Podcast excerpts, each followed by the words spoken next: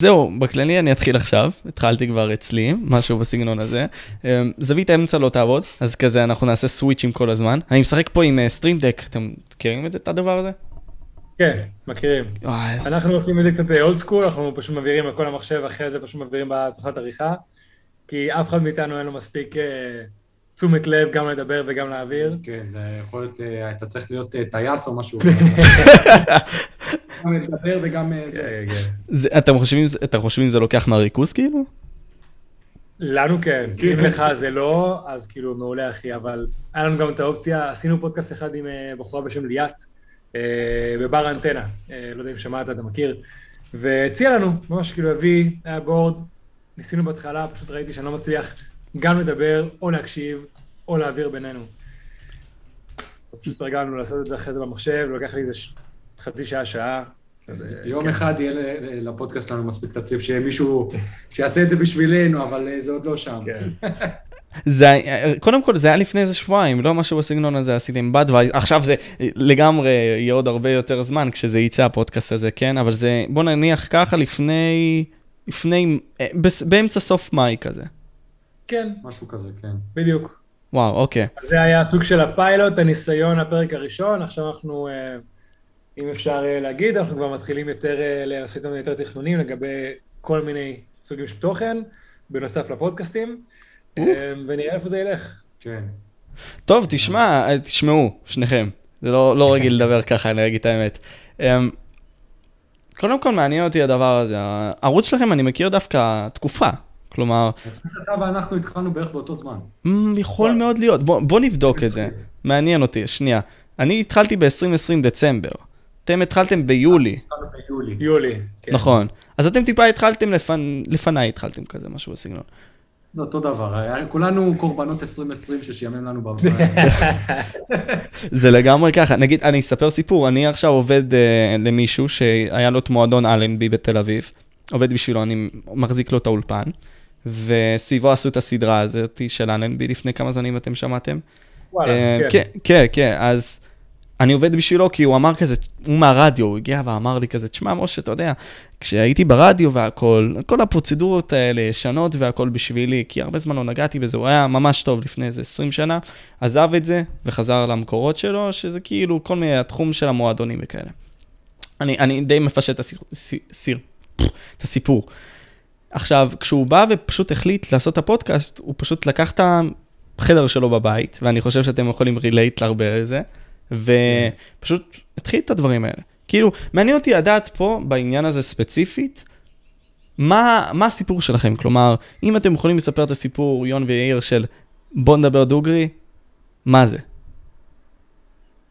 אתה רוצה להתחיל? יאללה, אז ב-2020, זה היה כמובן קורונה והכל, ויון חזר מלימודים בארצות הברית, הוא למד, אה, אפשר לקרוא לזה תואר שני בקולנוע, אפשר לקרוא לזה ככה? משהו כזה. נקרא לזה ככה. בקליפורניה. כן. אה, ואני בדיוק, היה לי פודקאסט שאני הי- הייתי עושה אותו לבד, שקראו לו סודה ולימון, שהייתי מראיין אנשים, אה, הגענו ל-29 פרקים, והגעתי לשלב, שאגב, בגלל זה אני מאוד, עוד יותר מעריך אותך, שאחרי 29 פרקים כבר לא היה לי את מי לראיין, זאת אומרת, היה לי כבר ממש קשה למצוא אנשים שאוקיי, סיימתי את האנשים המעניינים שאני מכיר, ולמצוא אנשים חדשים זה הפך להיות ממש מאתגר. מה היה הקונספט ו- בסודה ולימון, אם אני יכול לקטוע אותך? פודקאסט רעיונות, שאני מראיין אנשים, די דומה לזה, מכל כיוון, כל פורמט, אנשים שמדברים על הפנסיה שלך, אנשים שמדברים על תזונה, אנשים שמדברים על חברים שעלו לארץ מברזיל, באמת מאוד מגוון. אה, ואז אה, די הרגשתי שאני ממצה את זה, וזה כבר נהיה לי יותר מעיק מאשר, אה, מאשר כיף, ואני חושב שפודקאסט קודם כל צריך להיות כיף. חד משמעית. ואז, ישב, ואז אני ויון ישבנו לבירה במקום שאנחנו מאוד אוהבים, אה, בתל אביב, ופשוט היה לי ניצוץ, אמרתי לו, בוא, בוא, דיברנו, סתם דיברנו שטויות, אמרתי לו, יון, בוא נפתח פודקאסט, אתה ואני. כן, לפני כן יאיר גם, אה, מתי שבאתי לבקר אה, מארצות הברית, יאיר אירח אותי לאיזה פרק אחד בפודקאסט שלו. Mm, ולפחות לי זה היה ניצוץ כזה של אמרנו, תקשיב, אנחנו מכירים מגיל שלוש, אנחנו גם, כאילו, זה, זה לא שהם מכירים מגיל שלוש והיינו, לא היינו חברים, היינו חברים מגיל שלוש, לא משנה. איך גרנו מה קרה. תמיד נשארנו איכשהו ביחד, אני עברתי לכל מיני מקומות, יאיר נשאר פה. די נשאר פה, אמ, ותמיד נשארנו בקשר, תמיד דיברנו, ואתה יודע, כל החיים ביחד, אז פשוט גם הפודקאסט, הפרק אצלו ממש ממש זרם. ואז משם התחיל הרעיון שברגע שחזרתי כזה, תקשיב, למה שלא פשוט נעשה אותו דבר רק כאילו עוד ועוד פעמים, ופשוט אמת. נעשה פודקאסט בעצמנו. כי בסופו של דבר גם מה שמחזיק את הפודקאסט הזה כבר 85 פרקים, זה הדינמיקה. תמיד יש על מה לדבר, תמיד יש כן. מה לגלות, תמיד יש מה להגיד. הוא ו- התפתח תוך כדי, ולמדנו איך לייצר תוכן יותר טוב. אנחנו כל פעם עושים דברים ובודקים. הפודקאסט אה, היה לו גם סוג של אבולוציה תוך כדי. הוא התחיל בצורה מסוימת, הפך לצורה אחרת. אה, כן, אני וארי גם היינו מכניסים תוכן לפני שעשינו את הפודקאסט. היה לנו עמוד אה, פייסבוק ויוטיוב בשם בירדס, כי היינו מכינים בירה, אז היינו גם עושים אה, סרטונים אה, לה- להשקות של, ה, של הבירות. תמיד היה לנו שטיקים, שטויות, אז אתה יודע, זה פשוט הגיע טבעי. זה הגיע טבעי, אתה יודע מה, מה, מה מעניין אותי, העניין של הבירות, זה, זה מרתק אותי, כלומר, מאיפה הגיע הדבר הזה, וגם לפני קצת זמן בדווייזר עשתה לכם איזושהי חסות, אם אני לא טועה זה היה? לפני איזה כמה פרקים, נכון? שיתוף פעולה. שיתוף פעולה, סליחה, כן. מבחינתנו חסות זה אומר שהם הביאו לנו תשלום. כרגע עוד אה, אנחנו בשלבים של... אה, עדיין לא שם. השטח. בדיוק.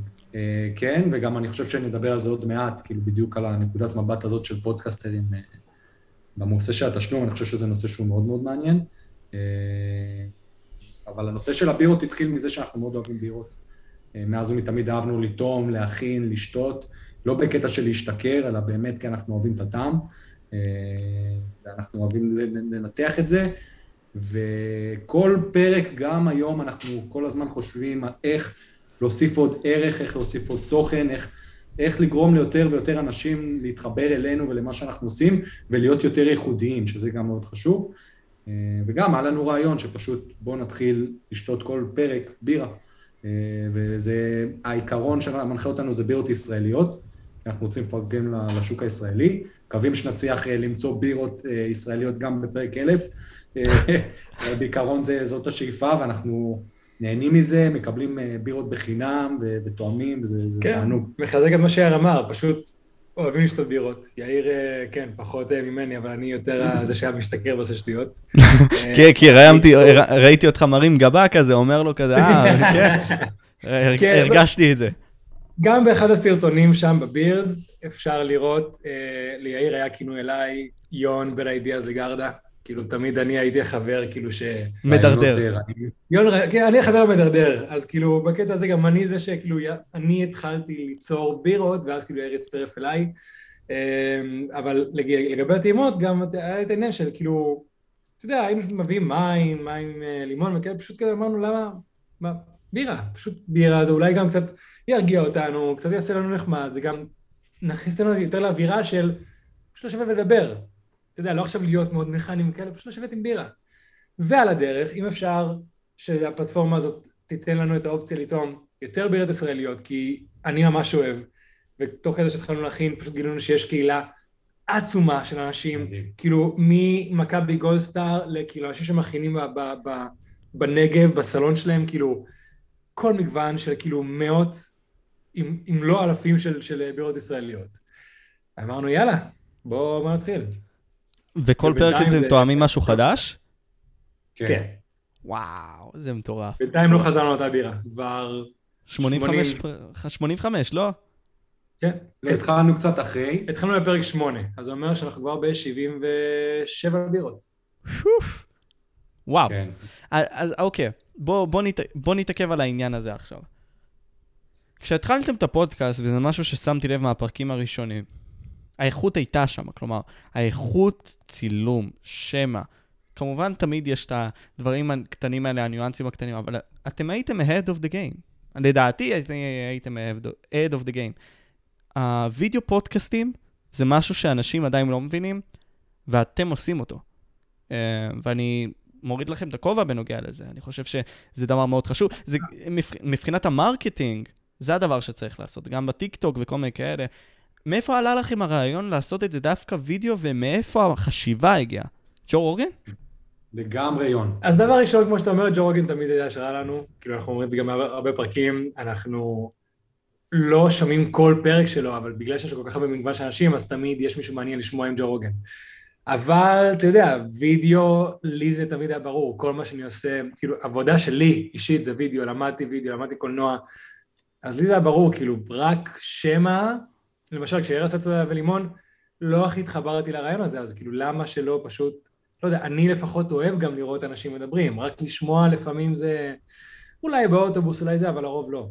אמ, ולי יש ניסיון, אה, היה לי את הציוד, פשוט אמרנו, יאללה, בוא נלך על זה, זה פשוט, זה הוסיף עוד הרבה עבודה, אבל כמו שאמרת, בגלל הוידאו אנחנו יכולים לפרסם באינסטגרם, ברילס, בטיק טוק, ביוטיוב, לא רק בשמע, בעוד הרבה מקומות. זו חשיפה מדהימה, ואני מהנקודת מבט שלי, אני נותן 100% קרדיט ליון פה, כי כשאני באתי ואמרתי לו, בוא נתחיל פודקאסט, אז זה, אמרנו סבבה, שתינו את הבירה, הלכנו הביתה, ואז יום אחרי זה כשהתחלנו לדבר על זה, פתאום הוא אמר בוא נעשה את זה גם בווידאו.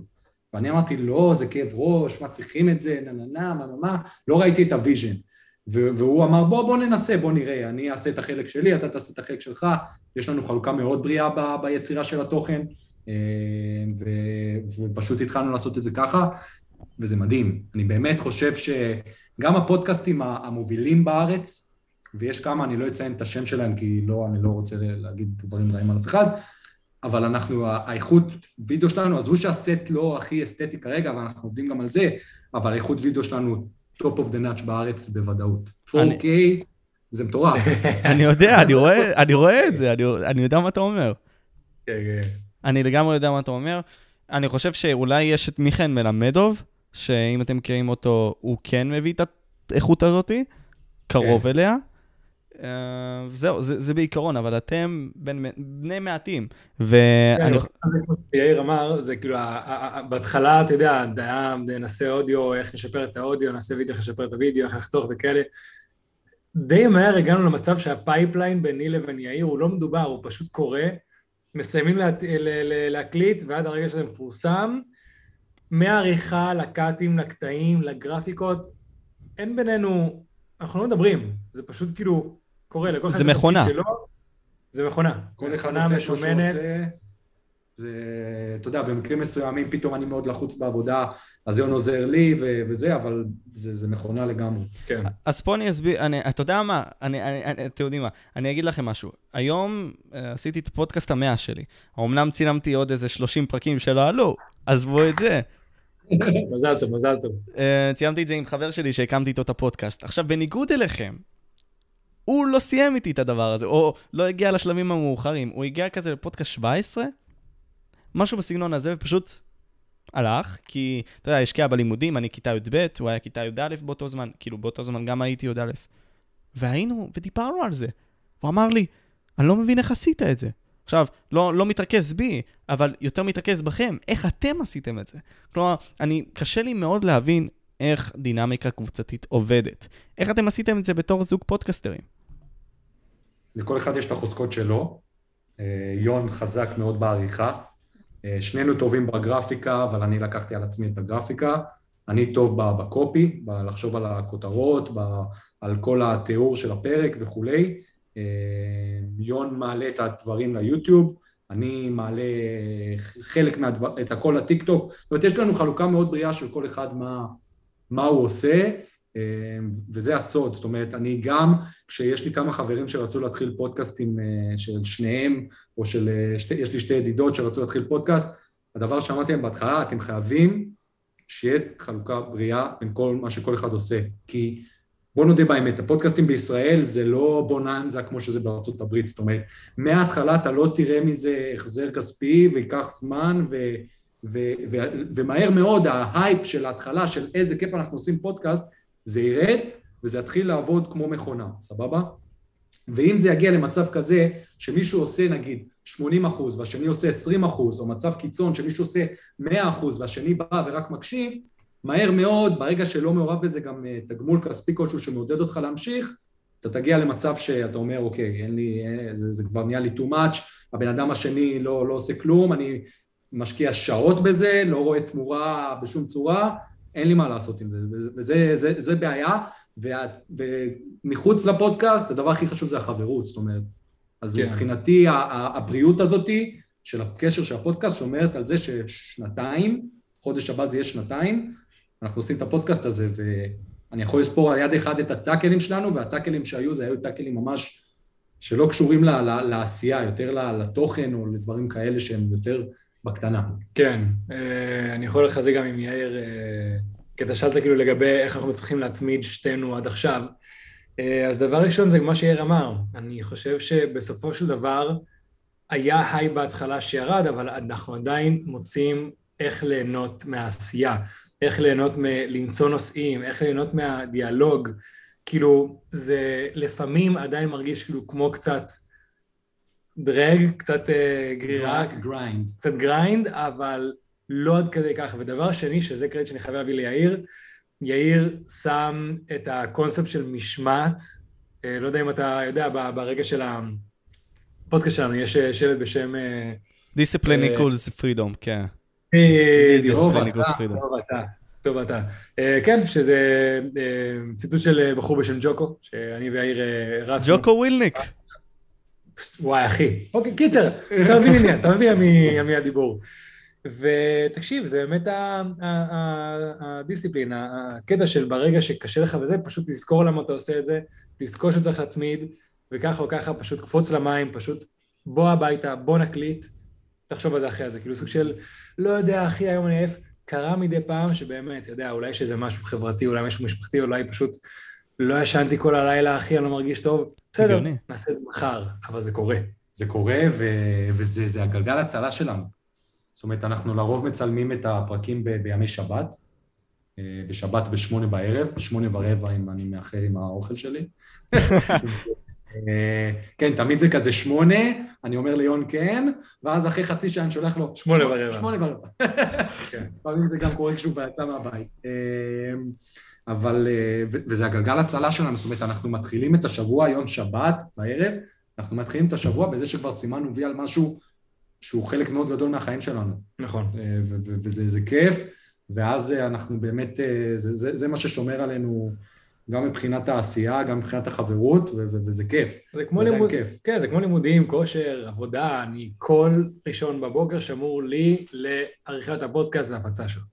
זהו, נקודה. זה חזק. כל יום ראשון בבוקר. אתה יודע, אני חושב שיש איזשהו כוח עצום בזה, כלומר, בריטואלים האלה.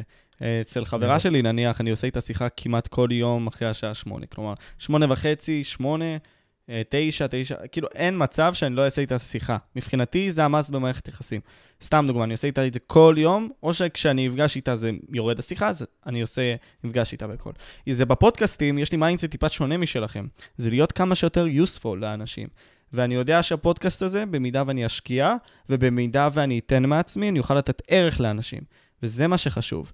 וכלומר, אני מביא ערך שונה לתמונה, בזה שאני עושה את הדברים שונה מאנשים, therefore אנשים יצפו בי, ואני ארוויח את שלי בסופו של דבר, כי אני אצור.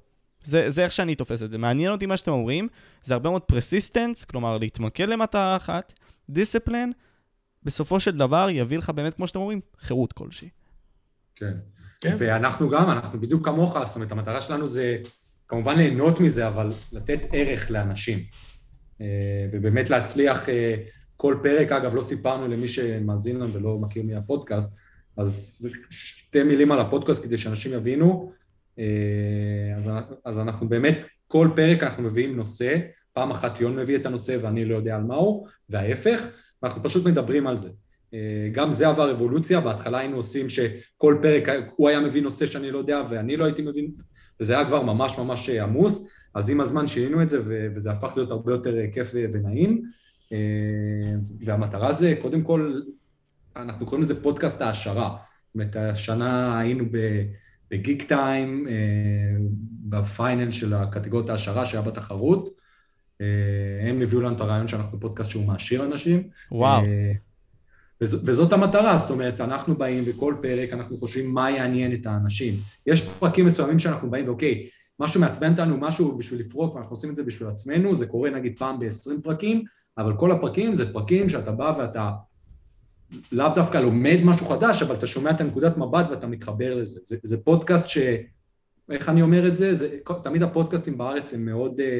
פודקאסט על שיווק, פודקאסט על כלכלה, פודקאסט על כושר, פודקאסטים עם נושא מאוד מאוד מחוו... מסוים, שזה מדהים, אבל הוא כבר לפי דעתי מאוד מאוד רווי, השוק הזה מאוד רווי, ועדיין אין מספיק פודקאסטים שהם סגנון, הייתי קורא לזה טל ואביעד בתוכנית בוקר, שפשוט שני חברים מדברים ואומרים מה הם חושבים, וזה זה, זה הנישה שאנחנו מכוונים אליה ו- ו- ומאוד נהנים לעשות את זה. כן, אז למשל יאיר איש שיווק, יאיר יודע, הוא כבר מכיר את הפיץ', הוא מסביר לאנשים הפודקאסט שלנו, אני תמיד אין לי מושג איך מסבירים, אני כזה, מכירים את ה... שאתם מפגרים עליו בבוקר ברדיו, טל ואביעד?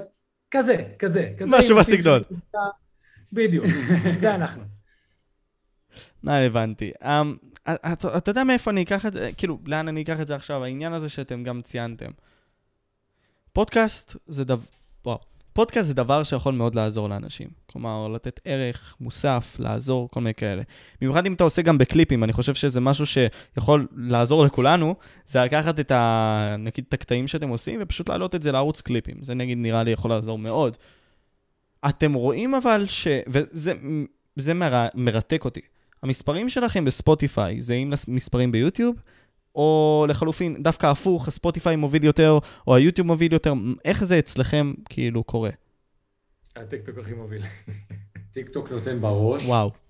אה, בקטע אחר. טיקטוק גילינו את זה, גם הפרק האחרון שלנו שעלה, זה בדיוק מדבר על הנושא הזה. אה, קראנו לו בני 30 מגלים את טיקטוק. אה, אבל מבחינת אם אתה מדבר על אודיו לעומת וידאו, זה די זהה, הייתי אומר. אבל אנחנו לאט לאט רואים עלייה, לכל פרק יש לנו בין 300 ל-400 מאזינים, הייתי אומר, ואנחנו עולים בערך ב... הייתי אומר 20-30 מאזינים בחודש. לא, לא אשקר, גם יון מסכים איתי, זה די מבאס אותנו לפעמים. זה עדיין עלייה, אבל זו עלייה מאוד איטית, ולפעמים יש לנו רגעים שאנחנו, שקשה לנו. אבל uh, זה העניין, נגיד מה שאמרת, לעלות, לפתוח ערוץ ייעודי רק לזה, לא יודע אם לזה התכוונת, אבל ככה אני הבנתי כן, את זה. כן, כן, זה מה שאני נגיד רוצה לעשות. אז זה משהו שאנחנו גם חשבתי על זה, לא יודע אם אפילו דיברתי על זה עם יון, זה היה לי רעיון בראש, אולי לעשות משהו כזה, כי אני חושב שיוטיוב זו פלטפורמה מדהימה, זו הפלטפורמה האהובה עליי אישית, אה, ונראה לי שהאלגוריתם של יוטיוב, בגלל שאנחנו מדברים על כל כך הרבה נושאים מגוונים, פשוט לא מבין על מה, על מה הערוץ שלנו. ובגלל זה החשיפה לא כזאת גבוהה. כי בסופו של דבר כל, לא כל, אבל כל מי שרואה את התכנים ויוצר איתנו קשר, אומר, שמעו, הפודקאסט מדהים, אין לנו מושג איך אתם לא מגיעים למספיק, ו, וזה מחשבה שעוד אין לנו מספיק אומץ אה, לעשות את הצד הזה ופשוט לפתוח עוד ערוץ שיהיה רק לקטעים. כן, אה, אז אה, יאיר באמת פה מסתכל יותר על הצד המספרי, שיווקי, זה גם מה שאתה שאלת. אבל תכלס יש לי משהו להגיד שקשור גם לעניין שאמרת שהפודקאסט הוא להשערה, וגם כאילו על מה החזיק אותנו. תכלס, הדבר שהכי החזיק אותנו בהתחלה זה התגובות מאנשים. אתה יודע, פתאום אתה מקבל איזו תגובה או איזו הודעה אישית, שמישהו אומר לך, תקשיב, הקשבתי לפודקאסט שלך, היה הכי מעניין. כאילו, אנשים שלמדו דברים, הלמדים ש... שהבאנו השראה לאנשים לעשות דברים, כאילו, אתה יודע, זה... בסופו של דבר זה אני ויאיר בחדר עם מיקרופונים ומצלמות. אבל הרעיון, הקונספט שמישהו אשכרה בפועל מאזין לזה איפשהו בישראל או בעולם, וזה נותן לו השראה, והוא רוצה ליצור איתנו קשר, להגיד תודה על זה, וכאילו אשכרה הוא עכשיו עושה משהו עם החיים שלו. אתה יודע. כמו הפודקאסט שהתארחתם בו לפני איזה שבועיים, כאילו... בדיוק, פודקאסט פודקאסט, הם התחילו פודקאסט כאילו בהשראתנו. מאה אחוז. אתה יודע, זה כאילו... אתה פוגש, בין, אתה פוגש אותם, שני חבר'ה מדהימים שאנחנו מתים עליהם. והם מזיעים, ואתה לוחץ להם את היד והם רועדים, הם אומרים, אנחנו לא מאמינים שפוגשים אתכם, אנחנו מקריאים הכל, הם יודעים עלינו דברים, וזה הזיה, כי אנחנו, בוא נודה באמת, יש לנו 400 עוקבים, אנחנו לא מוכרים. אז מבחינתנו זה, זה, זה הזיה. ואני מבחינתי, יש תגובה אחת שמלווה אותי עד היום, מצטער שאני לא זוכר מי כתב לי את זה, אבל יש תגובה שמישהו אמר, אה, אני עובד בעבודה שהיא ממש קשה, ומבחינתי אני מחכה כל שבוע לרגע שאת נכון. מאזין לפרק שלכם, זה שעה שעושה לי את החיים יותר קלים. משהו בסגנון הזה, וואו. מבחינתי זה היה, היה mind fuck מטורף, כי, כי זה, זה, זה, זה פשוט כן. פסיכי. יאיר כל הזמן במדיות, אני רק עושה תוכן ומעלה אותו, ויאיר מדי פעם פשוט שולח לי צילום מסך של יון אחי, תראה מה כתבו לנו, יון אחי, תראה מה זה. וזה זה כאילו, זה מטורף, כי כאילו אנשים אומרים, כן, אתה זה, ואתה מעלה דברים, ברור שאתה רוצה את החשיפה. אוקיי, אבל תחשוב על זה, כאילו, לכל מי שעכשיו מאזין וצופה, תחשבו על זה, כאילו, פיזית, אף פעם לא ראינו אף אחד מהאנשים האלה. אנחנו מצלמים ומעלים. אנחנו לא באמת קולטים את העובדה שאנשים יושבים ומאזינים לזה. לפחות אני, כן. ככה אני.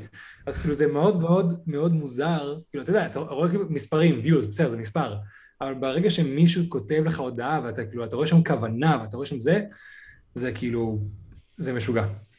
זה לגמרי משוגע, כלומר, אנחנו לא מבינים את ה... כמו שאתה אמרת, יון, באותו פודקאסט, את ה-ripple effects האלה, שאנחנו בעצם נותנים לאנשים. אה, ואני חושב שזה משהו חשוב, כלומר, אותם ripple effects. כי בכל דבר יש את אפקט הפרפר, שהוא בא ועובד ומתנהל וקורה.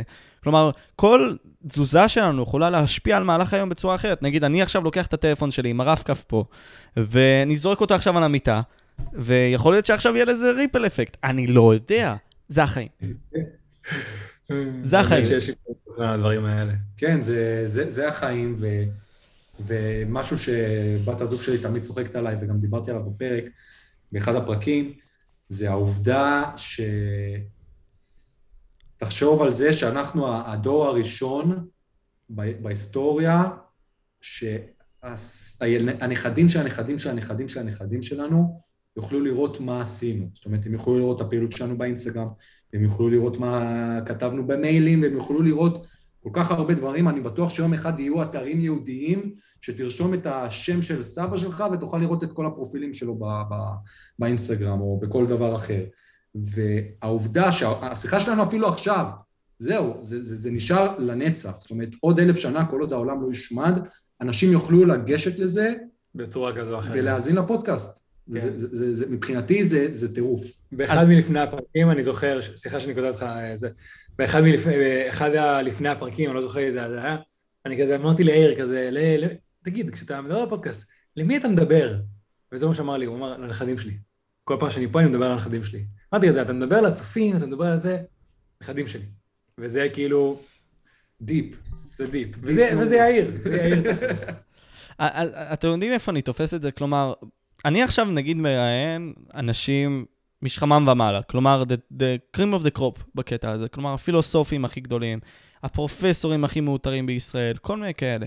ואני אומר לעצמי, עכשיו אני קונה real estate, כלומר, יש לי עכשיו מין סוג של נכס וירטואלי שלי איתם, ברשת, שיישאר לה עוד הרבה מאוד זמן, של, היי, עשיתי את זה איתם, וזה החותם שלי, וכל פעם זה עוד ביוגרפיה שמתווספת לי, לסיפור האישי שלי, וגם זה אצלכם על אותו עיקרון, כלומר, כל סיפור שאתם אומרים זה עוד סיפור שיספרו עליכם, פוטנציאלית. עכשיו, אולי יהיו הרבה מאוד מאיתנו, זה כבר משהו אחר, אבל זה למה פודקאסטים לדעתי זה דבר מפוצץ, מבחינת שתי דברים. כל חברה לדעתי צריכה לעשות את זה, לספר את הסיפור שלה. ב' כל, בסופו של דבר, ההשפעות שלנו זה נכס. כלומר, כל ראיון זה נכס. במיוחד שאתה מראיין מישהו אחר, לדעתי. כן, לגמרי, זה, זה משהו שהוא מאוד, אה, מאוד חשוב, בגלל זה אני מרגיש כל פעם שאני עולה לפרק, אני מרגיש הרבה מאוד אחריות, אה, להבין ש, שאנשים אה, כן מקשיבים לזה, וזה זה משהו שהוא מבחינתי חוויה מדהימה ו, וכיפית נורא, וזה זה במה וזה כוח. כן, וזה אני ויאיר קצת, אה, אנשים קצת שונים. אה, יאיר מרגיש הרבה יותר אחריות, מרגיש שזה... אני בא לדבר, כאילו, לא יודע אם האנשים כאילו שמעו את הפודקאסט שלנו, אני זה שאומר יותר שטויות, אומר דברים פחות PC, ויאיר כזה מנסה שיותר כאילו לשלוט על העניין, וכן, כאילו, אני... יותר, יותר צ'יל. אני יותר צ'יל, אני כן. יותר צ'יל בקטע הזה, אני פחות באמת חושב, אני לא מדבר על הנכדים שלי, אני, כאילו כשהוא אומר את זה, אני יכול להסכים עם העניין, אתה אומר שזה נכס, אני עכשיו שאתה אומר, אני מסכים עם זה, אבל כאילו זה פשוט, לפחות אצלי, זה לא אקטיבית בראש כשאני עושה פודקאסט או שאנחנו מדברים, אני יותר, ה... אני יותר השאנן, הראש קטן, כן. א- א- א- זה אני בדינמיקה. צריך אה, שתי, שתי, שתי, שתי צדדים של מטבע ל- לדינמיקה אין- שלה. אין ואנג, משהו בסגנון הזה. אני, מאוד מתאר את זה ככה, כלומר, אם אנחנו נרחיב על עניין הנכ, הנכס הזה בפודקאסטים. אלכסנדר הגדול, עשיתי היום ממש פודקאסט הזה, אלכסנדר הגדול כבש הרבה מאוד מקומות בעולם. הוא היה הכובש הכי גדול, המצביא הכי גדול, ווטאבר. גיל 30 עשה כמעט, 33, עשה כמעט הכל. בגיל 20 הוא כבש מלא. אנחנו יכולים, ככל שאנחנו נראיין יותר אנשים, לכבוש הרבה יותר. ב-real estate, פשוט מבחינת הנכס. כי אם אני עכשיו מגיע לפרופסור כזה וכזה, וכל מיני כאלה, ויש לי רעיון איתו, עוד דבר למוניטין. בן 18, בן 17 מראיין אותו. או אתם, ב- ב- בסגנון שלכם. אתם מדברים על נושאים מסוימים. מדברים על דברים היסטוריים. תמיד מישהו ילחץ ויחפש מה קרה באותה תקופה, והנה, יש את בוא נדבר דוגרי. נכון. נגיד לדוגמה קלאסית זה כל מה שקרה עם הקורונה. וזה... עוד אה, חמש, עשר שנים, כבר אנשים יתחילו לשכוח מזה, עוד חמישים שנה אף אחד לא ידע מה זה בכלל, ואנחנו נהיה הפודקאסט שאפשר לראות אותו גם בווידאו, של שני אנשים שתוך כדי חיו את זה. אז אני באמת חושב, אני אגיד לך מה, למה מבחינתי יוטיוב זאת פלטפורמה מדהימה והיא לוקחת את כולם בהליכה, בגלל העובדה של האינדקס. זאת אומרת, אינסטגרם, טיק טוק, אה, טוויטר אפילו הייתי אומר, כל אלה הן פלטפורמות שזה הכל לפי ההייפ העכשווי. זאת אומרת, אתה תיכנס לפיד שלך, אתה תראה את מה שויראלי באותו הרגע. אתה תעלה תוכן, הוא יהיה ויראלי יום, יומיים, שלוש, זהו, נעלם, אף אחד יותר לא יראה את זה. יוטיוב, אתה עכשיו תכתוב משהו, אתה תחפש משהו, יכול להיות שהתוצאה הראשונה שתראה זה סרטון לפני חמש שנים.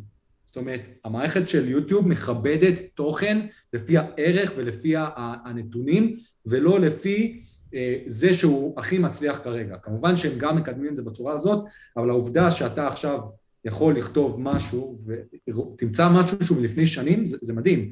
ובגלל זה כל הזמן רואים טייל, זאת אומרת, זה, זה לא כמו באינסטגרם שהצפיות שקיבלת עכשיו זה הצפיות שכנראה יהיה לך להמשך הקריירה שלך באינסטגרם, ביוטיוב אתה רואה טייל, אתה רואה זנב, שבסופו של דבר אנשים פתאום עכשיו, אחרי שנתיים, נתקלים בפודקאסט אחד שלנו ומתחילים לעשות בינג' לכל הפרקים.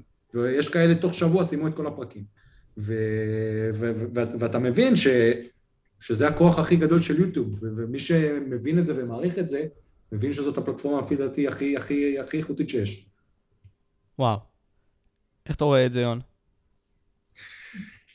פשוט באתי להגיד, איש שיווק. איש שיווק. אני רואה את יוטיוב כי אני שם, כי אני פשוט נהנה מהתוכן בשבילי, זה פשוט כמו ויודי חינם.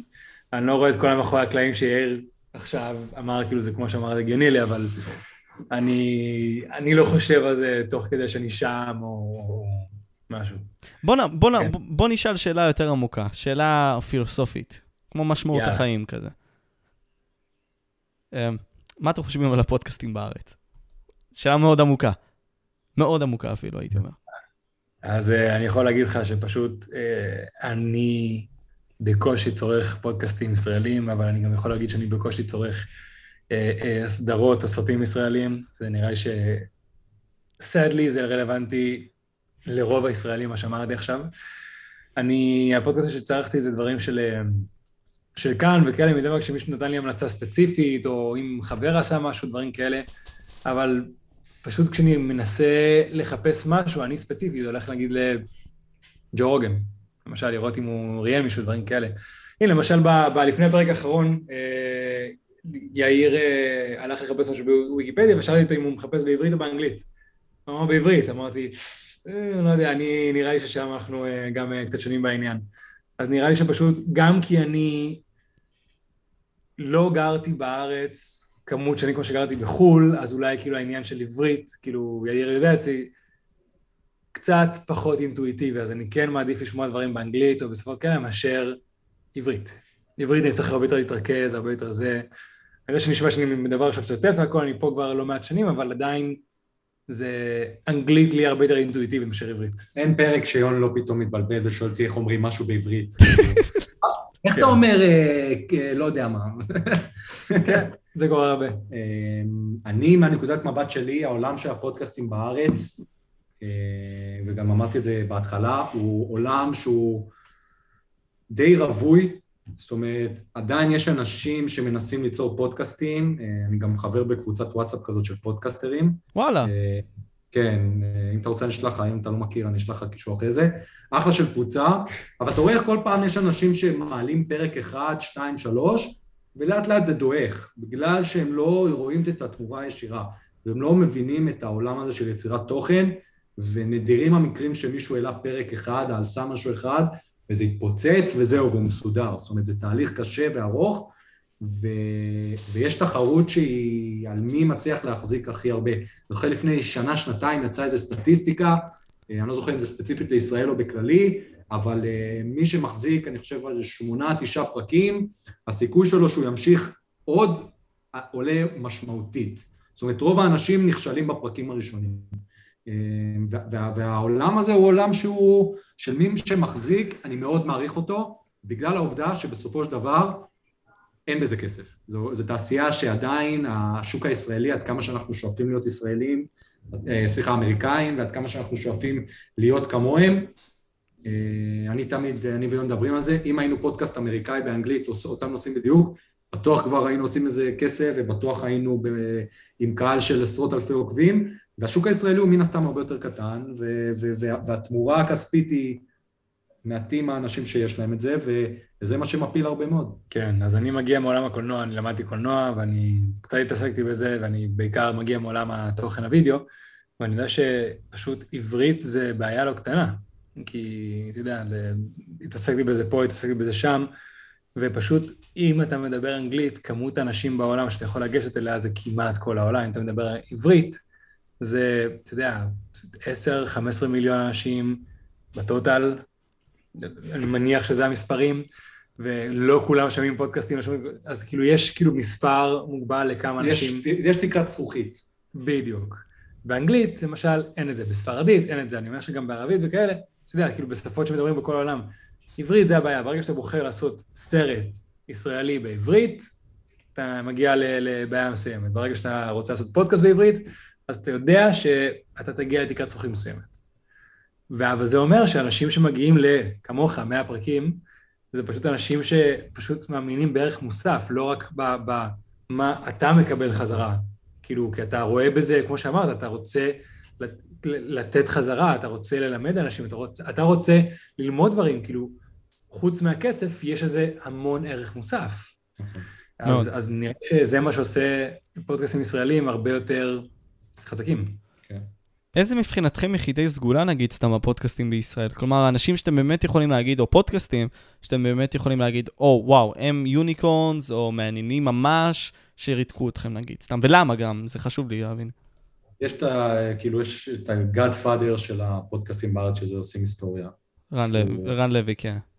הוא התארח אצלך, לא? נכון, אה, כן, הוא התארח אצלי בפודקאסט 51 או 52, אם אני לא טועה.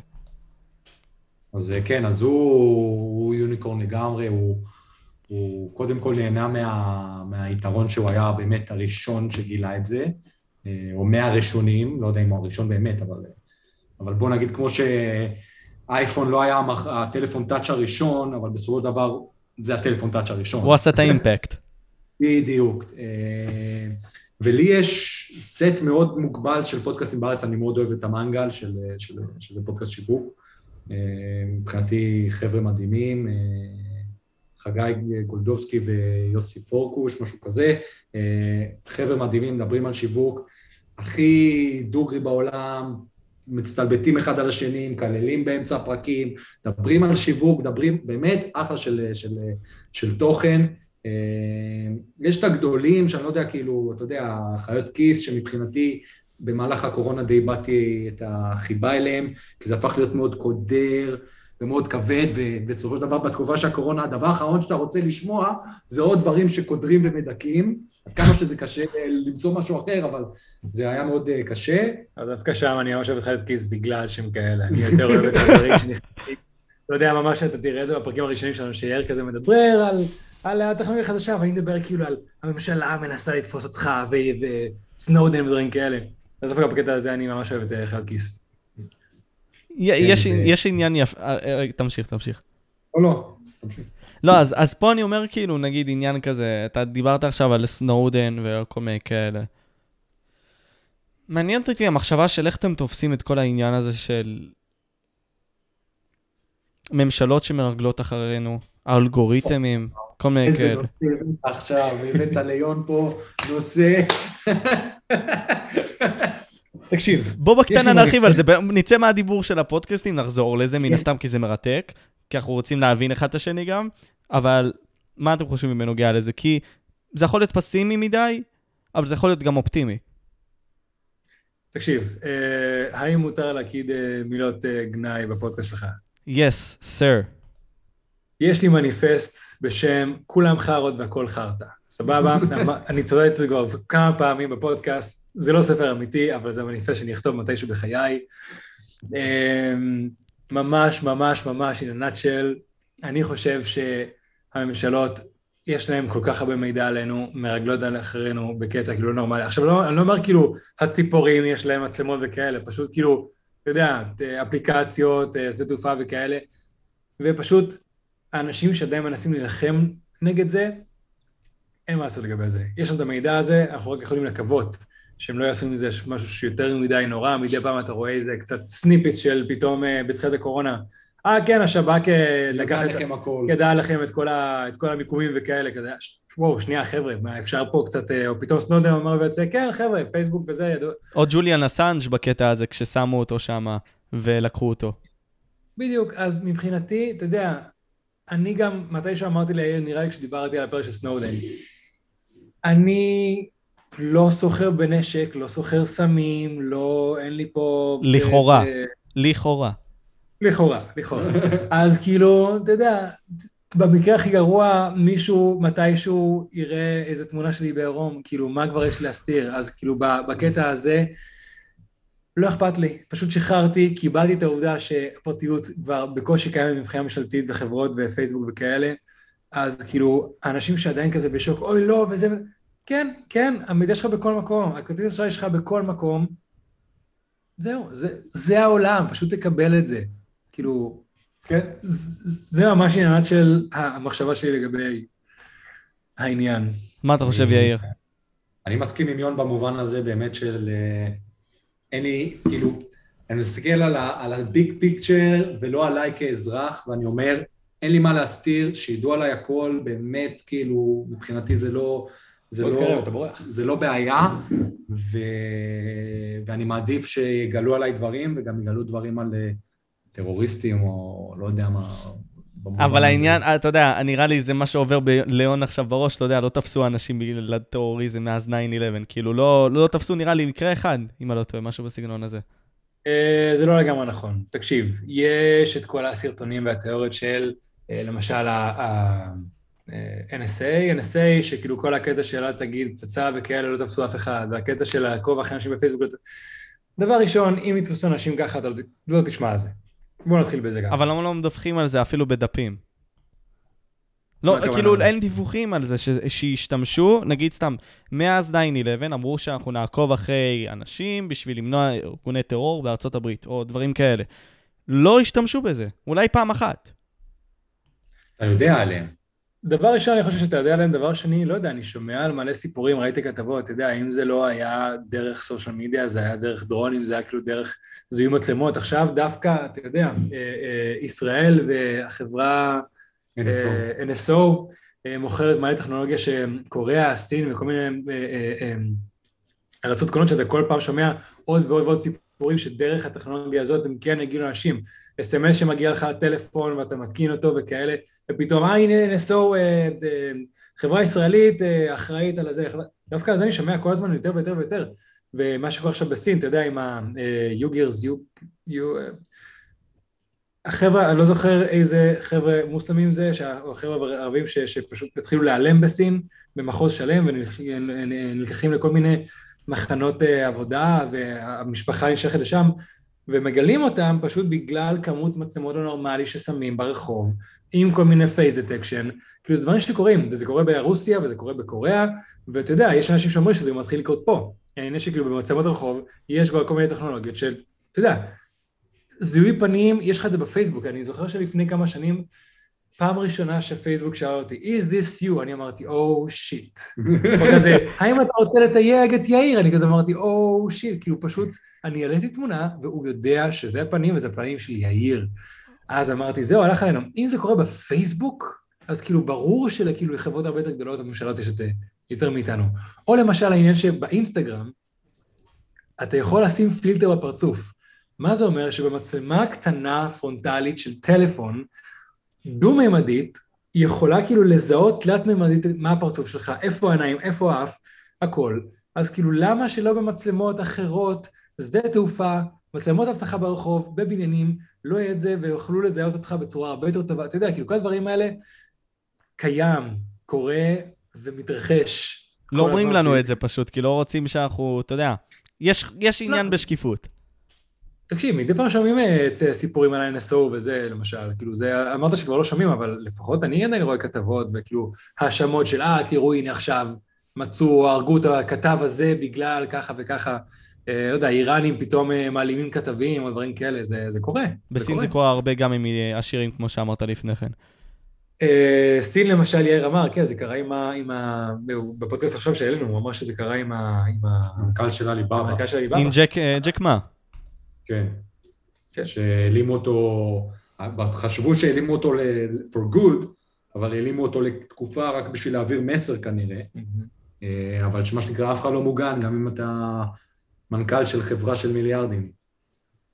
כן, אז אה, אתה יודע, אנשים, כאילו, תרבויות שלמות בסין שפשוט מתחילות להיעלם כי הם לא מחזקים את הראייה הסינית יוגרס, אתה יכול אחרי זה לחפש את זה בגוגל, כאילו זה... זה אני אשים את זה עכשיו על המסך. כן, אה, אני ממש, שמעתי את זה פעם ראשונה, פעם ראשונה מערוץ שאני ממש אוהב בשם וייס, וייס ניוז, אם אתה מכיר, מה שמעת עליהם. זה כאילו, אתה יודע, הם האנשים שאני הכי מעריך, כי הם נכנסים לחור הכי עמוק ובפנים של כל המקומות הכי בעייתיים, צפון קוריאה, סין, מנהרות בעזה. מנהרות בעזה, כאילו, כל מקום, רוסיה, כאילו, המקומות הכי מסוכנים, יש שם כתבה שהם עשו עם כאילו ex warlords uh, במרכז אפריקה שהיו קניבלים, כאילו תקשיב, זה, זה דבר משוגע. אז הם למשל הלכו לסין ובדקו לגבי העניין, הלכו לצלם דברים שכנראה אם עכשיו אותם כתבים יחזרו לסין, הולכים לכלא. אז זה, תקשיב, זו תופעה וזה קורה, וכן, דברים כאלה קורים בעולם כל הזמן. ומדי פעם מישהו מפרסם על זה, אבל מהר מאוד מנסים להוריד את הכתבות האלה, להוריד את הסרטונים, אבל כן, זה, זה קורה. ועם כל העניין של הפודקאסטים, אתם יודעים, זה כבר נכנס עם כל הצנזורה של ג'ו רוגן וכל מיני כאלה. יש חשש אצלכם בנוגע לזה? כלומר, לצנזורה בכלי תקשורת הפתוחים הללו שאנחנו יוצרים. זה לא כלי תקשורת בהכרח. שם אני ואיר מתפצלים גם. אה, אני אגיד לך, הכוונה צנזורה שפתאום יורידו לנו פרקים. סתם דוגמה, אתם עכשיו, אתה יודע מה, אני אתן דוגמה. פרופסור יאיר, יאיר גד הגיע אליי, סבבה? לא, לא, לא נראה לי אתם מכירים, אבל הוא יוצר תוכן וכל מיני כאלה. הוא דיבר על QAnon. ב... לא יודע, כשקרה משהו עם QAnon, יוטיוב הורידו לו את הסרטון כי הוא דיבר על QAnon. אפילו שהוא בא ואמר דברים רעים על QAnon, הוכיח אותם על זה שהם מתנהלים ככה וככה וככה, הורידו את הסרטון כי הם לא רוצים לדבר על QAnon, נקודה. אמ, אני אגיד לך מה, מבחינה אישית, אני לא מפחד להגיד מה שאני חושב בפודקאסט. סבבה? מי שמקשיב לפודקאסט שלנו קבוע יודע את זה מעולה. יאיר גם יודע את זה עליי, יאיר גם לפעמים חושב שזה קצת בעייתי. דרך אגב, אחד התקלים הראשונים שהיה לנו זה היה בגלל זה. הכי גדול שהיה לנו זה. הכי גדול שהיה בגלל זה. אני רציתי לעשות אה, פרק על, אה, לגבי PC, אז כאילו גם אמרתי שם דברים כאילו שיכלו... תסביר מה זה PC, כאילו... פוליטיקלי קורקטנס. התקינות הפוליטית, כן. כן, בדיוק, תראו, פוליטית, אז כאילו השתמע, אני, אחד הדברים שרציתי להגיד זה כאילו שיש כל מיני מילים שאנשים פשוט נתנו להם אה, אה, אה, משמעות שלילית, כשהמילה עצמה לא שלילית, וכאילו זה הקטע של יותר, כאילו, קיצר, PC, אז התחלתי להגיד כל מיני מילים כאלה, ויאיר ממש ממש לא אהב את זה, הפסקנו, אבל, אה, אתה יודע, אני גם עוקב אחרי, אה, אה, אתה יודע מי זה ג'ורדן פיטרסון? כמובן, הפסיכולוג הידוע. כן, אז הוא למשל נראה לי דוגמה מצוינת למשהו שקשור גם לגנוז אנשים או לנסות להוריד להם דברים, כמו שאמרת, גם ג'ו רוגן. אמ, אני חושב שבסופו של דבר נכון שלטוויטר, לפייסבוק, ליוטיוב, יש המון כוח פוליטי, זה כבר לא חברה פרטית, כאילו זה מקום ש... אה, אה, אתה יודע, פתאום כשטוויטר הורידו את אה, טראמפ, אמרו סבבה, נכון, טראמפ אומר שטויות, אבל אם אתם מורידים אותו, אתם מורידים כוח דיבור לדמות פוליטית חזקה. אני literally זה... חוזר על זה על כל פודקאסט אחרון שלנו, אני מסכים איתך, כאילו בפודקאסטים האחרונים שעשיתי עכשיו, בול מה שאמרתי, כן. אתם מורידים את נשיא של הפרי וורלד, כולנו יכולים להידפק. בפלטפורמה הכי חזקה לדיבור, נכון שטוויטר זה חברה פרטית, אבל, אתה מבין? אז אני חושב שהרבה אנשים נותנים את ההערה הזאת, אבל בפועל, בפועל, בפועל, יוטיוב, פייסבוק, טוויטר זה חברות פרטיות, אתה יכול לעשות מה שבא להם. הם יתחילו להוריד דברים, אנשים יבואו למקום אחר. זה מה שג'ו רוגן עשה, וגם ברגע שקצת הדיבור שאולי, אתה יודע, יוריד את ג'ו רוגן מהספוטיפיי, הוא יעבור למקום אחר. אז נראה לי שאם יהיה פלטפורמה, שפתאום יוטיוב יתחילו להגיד שמורידים מלא מלא דברים, הם יתחילו ליפול. אז אני חושב שלמרות שזה קצת מפחיד אותנו, עדיין לנו בתור יוצרים ובתור אנשים שיש לנו מה להגיד, יש לנו כוח אה, אה, אה, להחליט ולשתות בדבר הזה. מה אתה חושב, יאיר?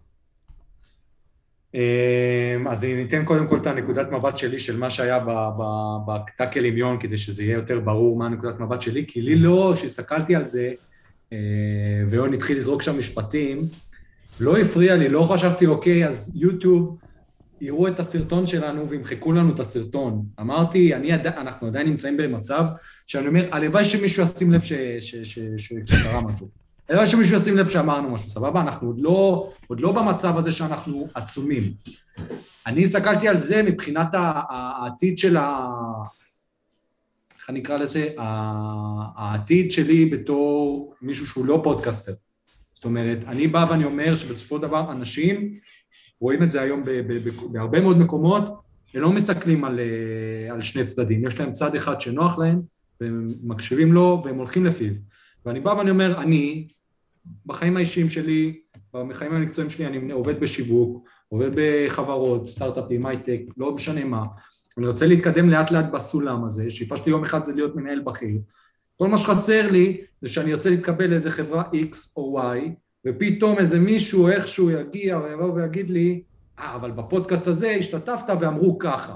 ואז אני, למרות שזה לא היה הכוונה בכלל, לא היה מטרה, לא שום דבר רע, זה היה באמת רק בשביל השיח, והשיח של יון היה, אני חושב, נכון ו- ולגמרי, ואנחנו מדברים על זה גם, כאילו, לא בפודקאסט, אבל כשאני בא ואני מסתכל על העובדה שבסופו של דבר האנשים שהם לא מכירים אותנו והסתכלו רק על מה שיצא משם, אנחנו לא נצא מזה טוב. אתה יודע, קווין הארט, אחד האנשים הכי מצחיקים ואפשר להגיד גם אהובים בעולם, אתה יודע, זה, זה... אף אחד לא חושב על קווין הארט ואומר כאילו איזה בן אדם נורא.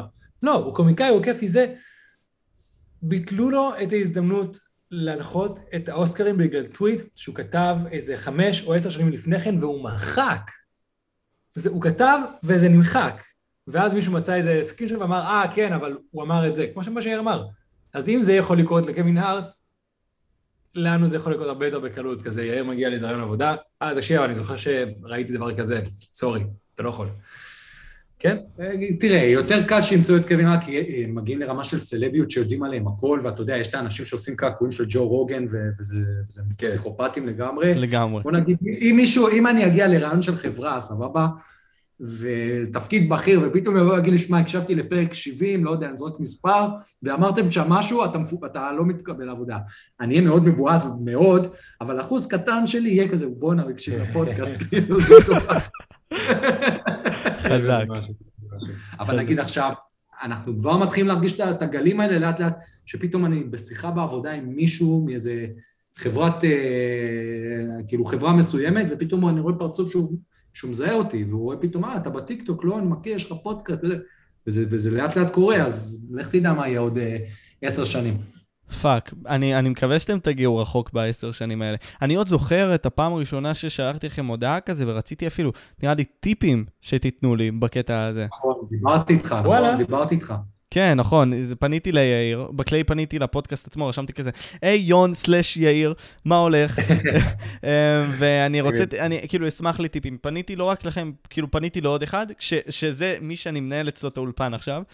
אה, ווואו, תסתכלו מה יצא. זה הפודקאסט שלנו ביחד. לגמרי. אז השאלה באמת שמעניינת זה מה קורה עם מה יהיה בעתיד. זאת אומרת, בסופו של דבר, אה, אני חושב שהעובדה שאתה בן 17 ויש לך את הפודקאסט הזה, זה כלי מדהים. יש לך, בוא נגיד, אה, הייתי אומר, בכיף עשר שנים בלי דאגות, אבל אנחנו מסתכלים על זה שבואנה, אנחנו בני 30, עוד שנה, שנתיים, שלוש, אה, ילדים, לא יודע מה, עבודה עד לפה, אני לא יודע מה יהיה. ופה זה כבר יהיה שאלה שזה באמת מעניין מה יהיה. לא יודע אם נבטל לגמרי את הפודקאסט, לא יודע מה יהיה, אולי נצטרך להוריד הילוך, אבל כאילו, כמובן שזה, שנגיע לגשר נחצה אותו, אבל זו שאלה שהיא מעניינת. כן, דרך אגב, עוד מישהו שעוד ערוץ שאני ממש לוקח ממנו השראה, אה, לא יודע אם אתה מכיר או שמעת עליהם, זה ערוץ אה, יוטיוב בשם אה, Good Mythical Morning. מכיר? שמעת? Good Mythical Morning. וואי, אחי, אתה, טוב, אחי, אתה על זה, אתה על זה. אה, כן, אז זה למשל חבר'ה שלמשל כל פעם שיש שאלות לגבי תוכן לעשות וזה, אני לרוב הולך וחושב עליהם. ווואלה, אני יכול להסתכל עליהם והם התחילו בלי ילדים ולא נשואים, והיום הם, הם נשואים עם ילדים, אתה יודע, זה...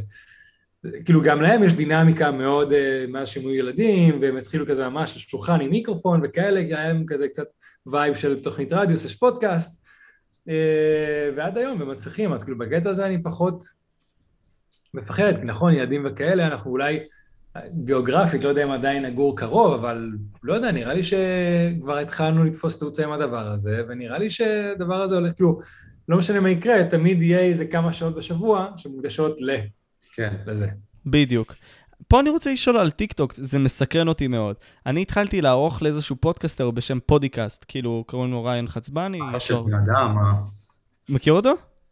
לא מה אישית, אבל יש לו פודקאסט מדהים.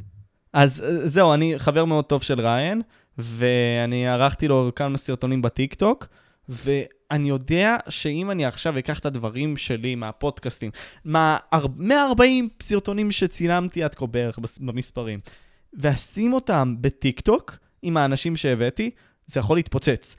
איך אתם תפסתם את זה? כלומר, איך אתם חשבתם על זה, ומה אתם עשיתם בפועל ככה שזה יצליח? כי זה מצליח לכם. אמ, יש לנו, כל הזמן אנחנו רוצים עוד ועוד ועוד, אנחנו מאוד כרגע מאמינים בעבודה האורגנית, וכל הזמן שמענו עוד ועוד שיח סביב טיק טוק שהחשיפה האורגנית שם היא מדהימה, ואז פשוט נכנסנו לפלטפורמה וניסינו להבין מה יכול לעבוד. והבנו שאותם קטעים שאנחנו עושים, אם נערוך אותם בצורה שהיא יותר מותאמת טיק טוק, זאת אומרת, פחות uh, קטיעות, ויאיר משפר את זה אפילו עכשיו עוד יותר, זאת אומרת, ומשהו שהוא פודקאסט, אבל עדיין יותר טיק טוק, אה, זה, זה יכול לעבוד. יש פרקים שיש להם כמה מאות אה, של צפיות, יש קטעים, סליחה, של כמה מאות צפיות. יש לנו, השיא זה קטע אחד עם 80 אלף צפיות, אה, שזה, שזה מכובד לגמרי, והרבה מאוד אנשים. עכשיו לדוגמה אנחנו רוצים לעשות איזה פרק special לקראת פרק 100 שלנו, שאמור לצאת באוגוסט-ספטמבר, ועשינו סוג של כזה סקר שה, שהמאזינים והצופים יכולים לענות עליו, ואחת מהשאלות ששמנו שם אה, זה איך הגעתם אלינו. אני חושב 30-40 אחוז, כמה אמרנו? משהו כזה, 35-40 אחוז הגיעו מטיקטוק בסופו של דבר.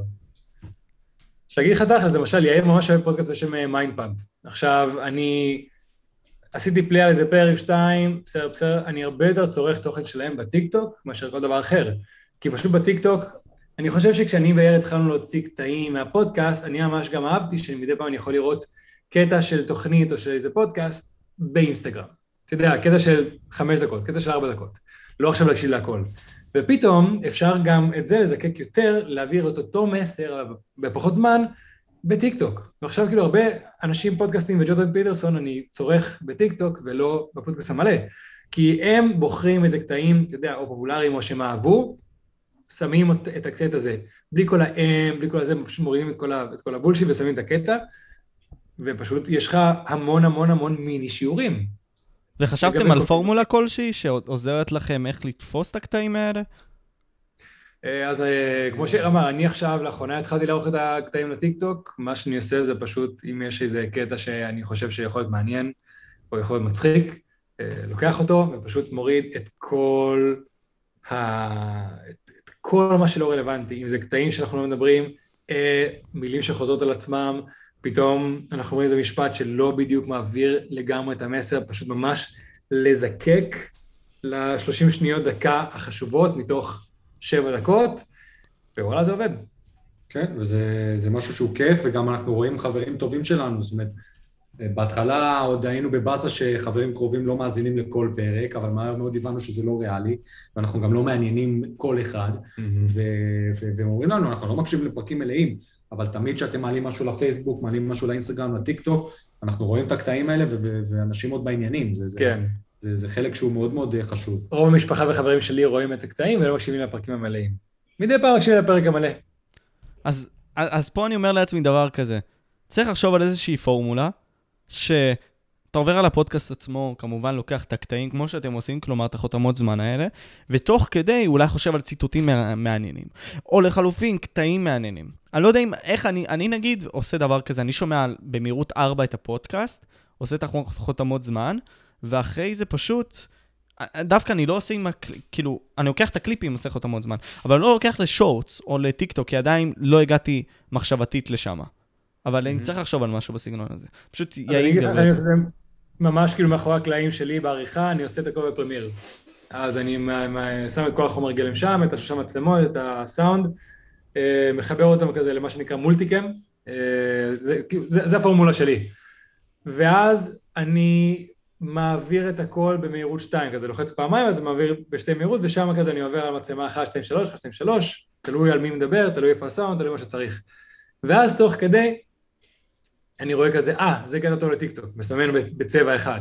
אה, זה קטע טוב לככה, מסמן בצבע אחר, יש כזה marks, אה, אה, יש להם כל מיני צבעים, אז אני מסמן את זה, מסמן את זה, ואז, אחרי שאני עובר על הכל ויש כבר את המעבר מצלמות, אני מתחיל להוציא את זה ועושה מזה sequence חדש, טיק טוק. זה ככה, זה ככה. אז אמ, ככה אני עושה את זה, כאילו זה ככה הפורמולה שלי, ככה שאני אני תמיד גם כאילו בכל העריכה שלי, אם זה לפרסומות, לחתונות, לזה, מאוד חשוב לי ליצור לעצמי template מסוים, שפשוט אני אוכל לעבור על דברים, לא לחזור עליהם יותר מדי, לעשות הכל יעיר, אה, יעיל ומהיר. אז גם למשל, חשוב לי מאוד אה, לחשוב על פורמולה, כמו שאתה אמרת, שכאילו פשוט כמה שפחות זמן מבזבז. אז ככה אני עושה את זה. אני נגיד, כמו שאמרתי לכם עכשיו, אם אני עם ה Stream Deck, um, כמובן שיהיה פודקאסטים, שיהיה פודקאסטים שאני פשוט אצטרך להיות הרבה יותר מפוקס, יש מצב אני אזרוק את זה. פה אני כזה זורם איתכם, כי כיף לי. כלומר, אתה יודע, היה לי פודקאסט לפני כמה ימים עם הפילוסוף של ישראל, והוא שרף לי את המוח. כלומר, אם הייתי עושה את הסטרים דק, את העניין הזה עם הסטרים דק, לא הייתי שורד. בכלל לא, בכלל לא. וואלה. כן, לגמרי. בן 95, הוא מור- הוא תלמיד של אה, קרל פופר, אם אתם מכירים את הפילוסוף הזה. קיצור, הוא פילוסוף מאוד ידוע. לא לא. הוא פילוסוף של המאה ה-20 בין הגדולים. כאילו, יש אותו ויש את אה, לודוויג אה? וינטנשטיין. קרל מי זה שאני פופר. מכיר? פופר לא מוכר לי, אולי שמעתי... החברה לא. הפתוחה אולי, הוא עשה את הספר הזה. אוקיי. אני אני אגיד לך מה, אני פשוט טוב בשמות בכללי. אני שומע כתבות, אני קורא כתבות, אני שומע ציטוטים, אני קורא מאמרים ו- וספרים, אבל לא, שמות לא נשארים אצלי פשוט. אז זהו, אה, זה, כאילו, פשוט זה עלה לי לראש, זה שרף לי את המוח לכמה ימים טובים, כי הרגשתי שהגעתי לאיזשהו wall, אני לא יודע אם אתם הרגשתם את זה מתישהו, כאילו wall, שאתם fucking לא יכולים לחשוב יותר ואתם רוצים לנוח. וזה מה שקרה לי לאיזה שבוע, לא צוחק, זה היה הזוי, בחיים שלי לא הרגשתי את זה. מדהים. כן, אז כן, זה, זה, זה מדהים שאתה עושה את זה, זה באמת פסיכי. זה,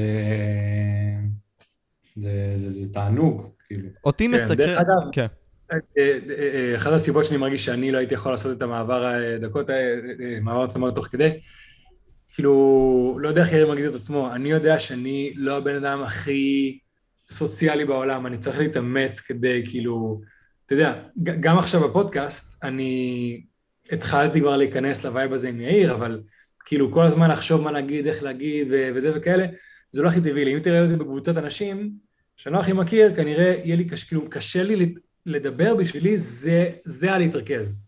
אז אם עכשיו אני צריך להתרכז במשהו אחר, זה יחתוך לי את כל, ה, את כל ה vibe של להיות בשיחה. makes sense. עכשיו, זה בשבילי זה מאמץ. אז כאילו, אני לא יכול עכשיו לעשות משהו אחר. אני חייב להיות פה. זה הגיוני. האם יש קושי בלהיות introverted בפודקאסטים? כאילו, יש קושי בלהיות אינטרוורדד? לגמרי, אתה יודע איזה לחוץ הייתי לפני הפודקאסט הזה? כן? מה הכוונה באינטרוורטד? אחי, לא ידעתי, אם, אם אני אצליח, אם אני אגמגם מלא, אני צריך לחשוב על שאלות תוך כדי, כאילו, כי, כי יש את העניין הזה שלפחות כשאני בפודקאסט עם יאיר, יש את העניין שכל הזמן צריך להיות סאונד, כל הזמן צריך להיות uh, דיבור, אי אפשר שיהיה הרבה יותר מדי כזה, חמש שניות של לחשוב על מה להגיד. בחיים לא היה לנו גם. לא היה לנו, אבל... אין לי, לא זוכר 85 פרקים, לא זוכר פעם אחת שהיה, כאילו, שתיקה מביכה. נכון, אבל, אבל אצלי לפחות, זה כאילו, זה משהו שבראש, כאילו, ברגע שאני מרגיש שזה מגיע, אני חייב כאילו לחשוב מהר על מה להגיד. זה, זה, זה מאמץ, אצלי זה מאמץ. אז אה, גם פה למשל, אתה יודע, מה הוא הולך לשאול אותנו, מה אני הולך להגיד, האם אני עכשיו הולך להיתקע בשאלות, מה אני, אם פתאום הוא ישים לב שאני... ברור, כאילו גם זה, אפילו הפודקאסט בודקאסט שהלכנו לחבר'ה האלה. לדבר עם אנשים, אצלי זה מאמץ. אבל אנשים איזה... איזה... פחות.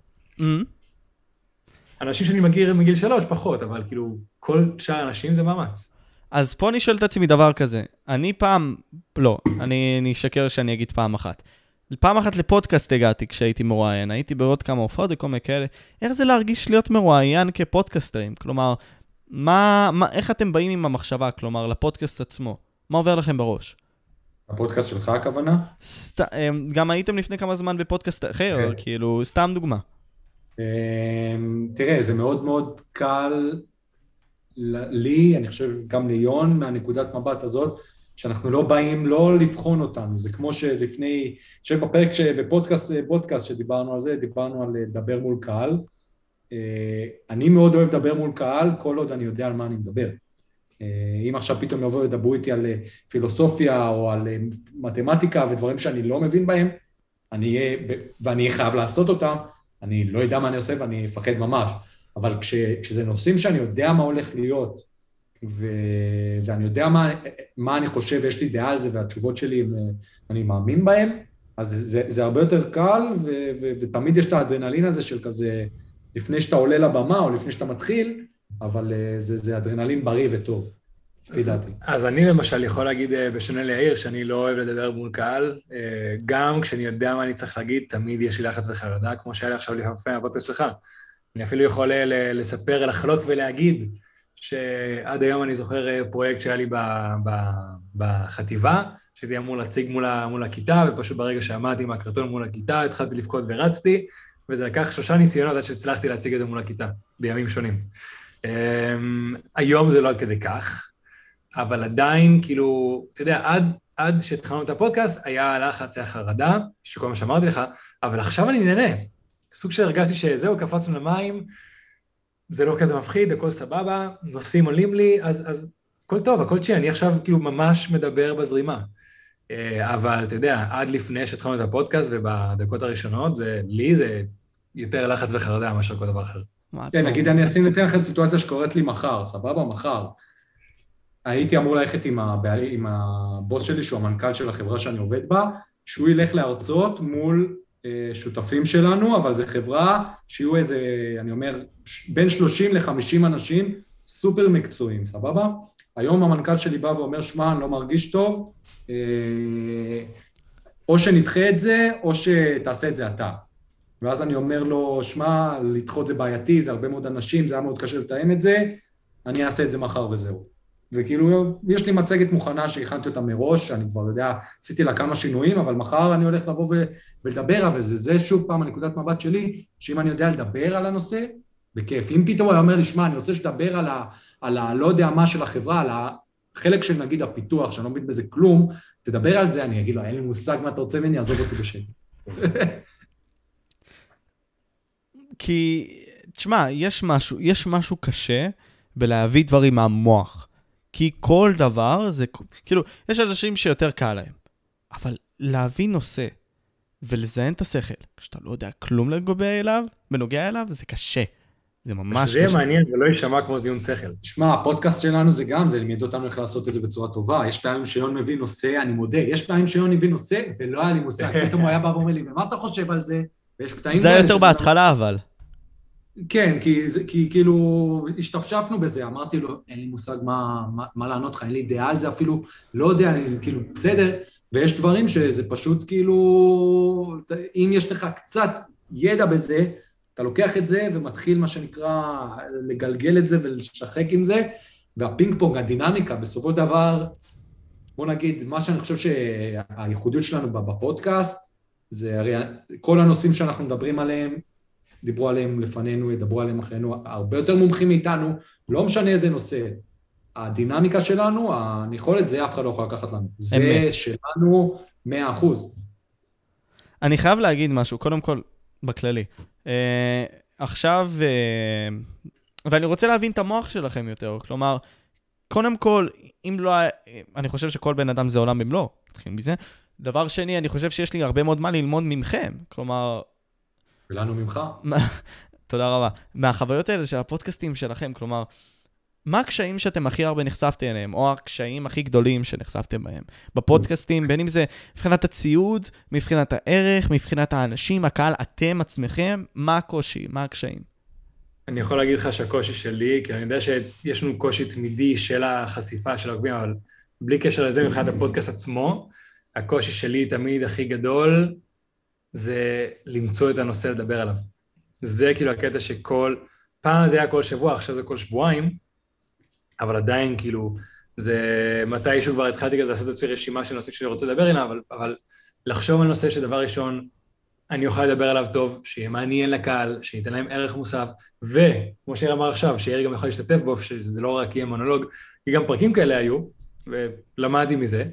זה תמיד הקושי שלי, לבנות את הנושא, סוג של, עכשיו כל שבועיים אני צריך להנחות תוכנית. זה הקושי הכי גדול שלי. Uh, חוץ מזה, תמיד מה ששובר לנו את, את, את, את המוח הזה, כאילו, אם יש לנו תוכן כזה טוב, אנחנו, כאילו, זה נראה כזה מעולה, למה עדיין אין לנו מספיק עוקבים? וזה תמיד נראה לי המאמץ השני, לפחות הכי גדול, של לחשוב איפה אפשר לשפר, מה אפשר לעשות, כאילו, למה, למה עדיין לא הגענו ל, ל, ל, לבום. לבום הזה, כאילו, אז זה כל הזמן גם מאוד מעסיק אותנו. יש קושי בלהגיע לבום לדעתי ביוטיוב, אה, למרות שהאלגוריתם אמור לקדם את, אתכם בכללי. אני חושב שאתם שמתם את האצבע על זה, על זה שאתם מאוד שונים בנושאים שלכם, אבל אני חושב שזה עוד מגיע לעובדה אחרת. אם אתם שונים בנושאים שלכם, צריכים להיות הרבה מכם. כלומר, הרבה מאוד סרטונים, הרבה מאוד פודקאסטים וכל מיני כאלה. כי, או, או לחלופין, כשאתם מדברים על הנושאים האקטואליים, לעשות חלקים של זה, שזה יקדם אתכם. להשתמש בטיקטוק שורטס, שורטס יכול לעזור לכם ממש.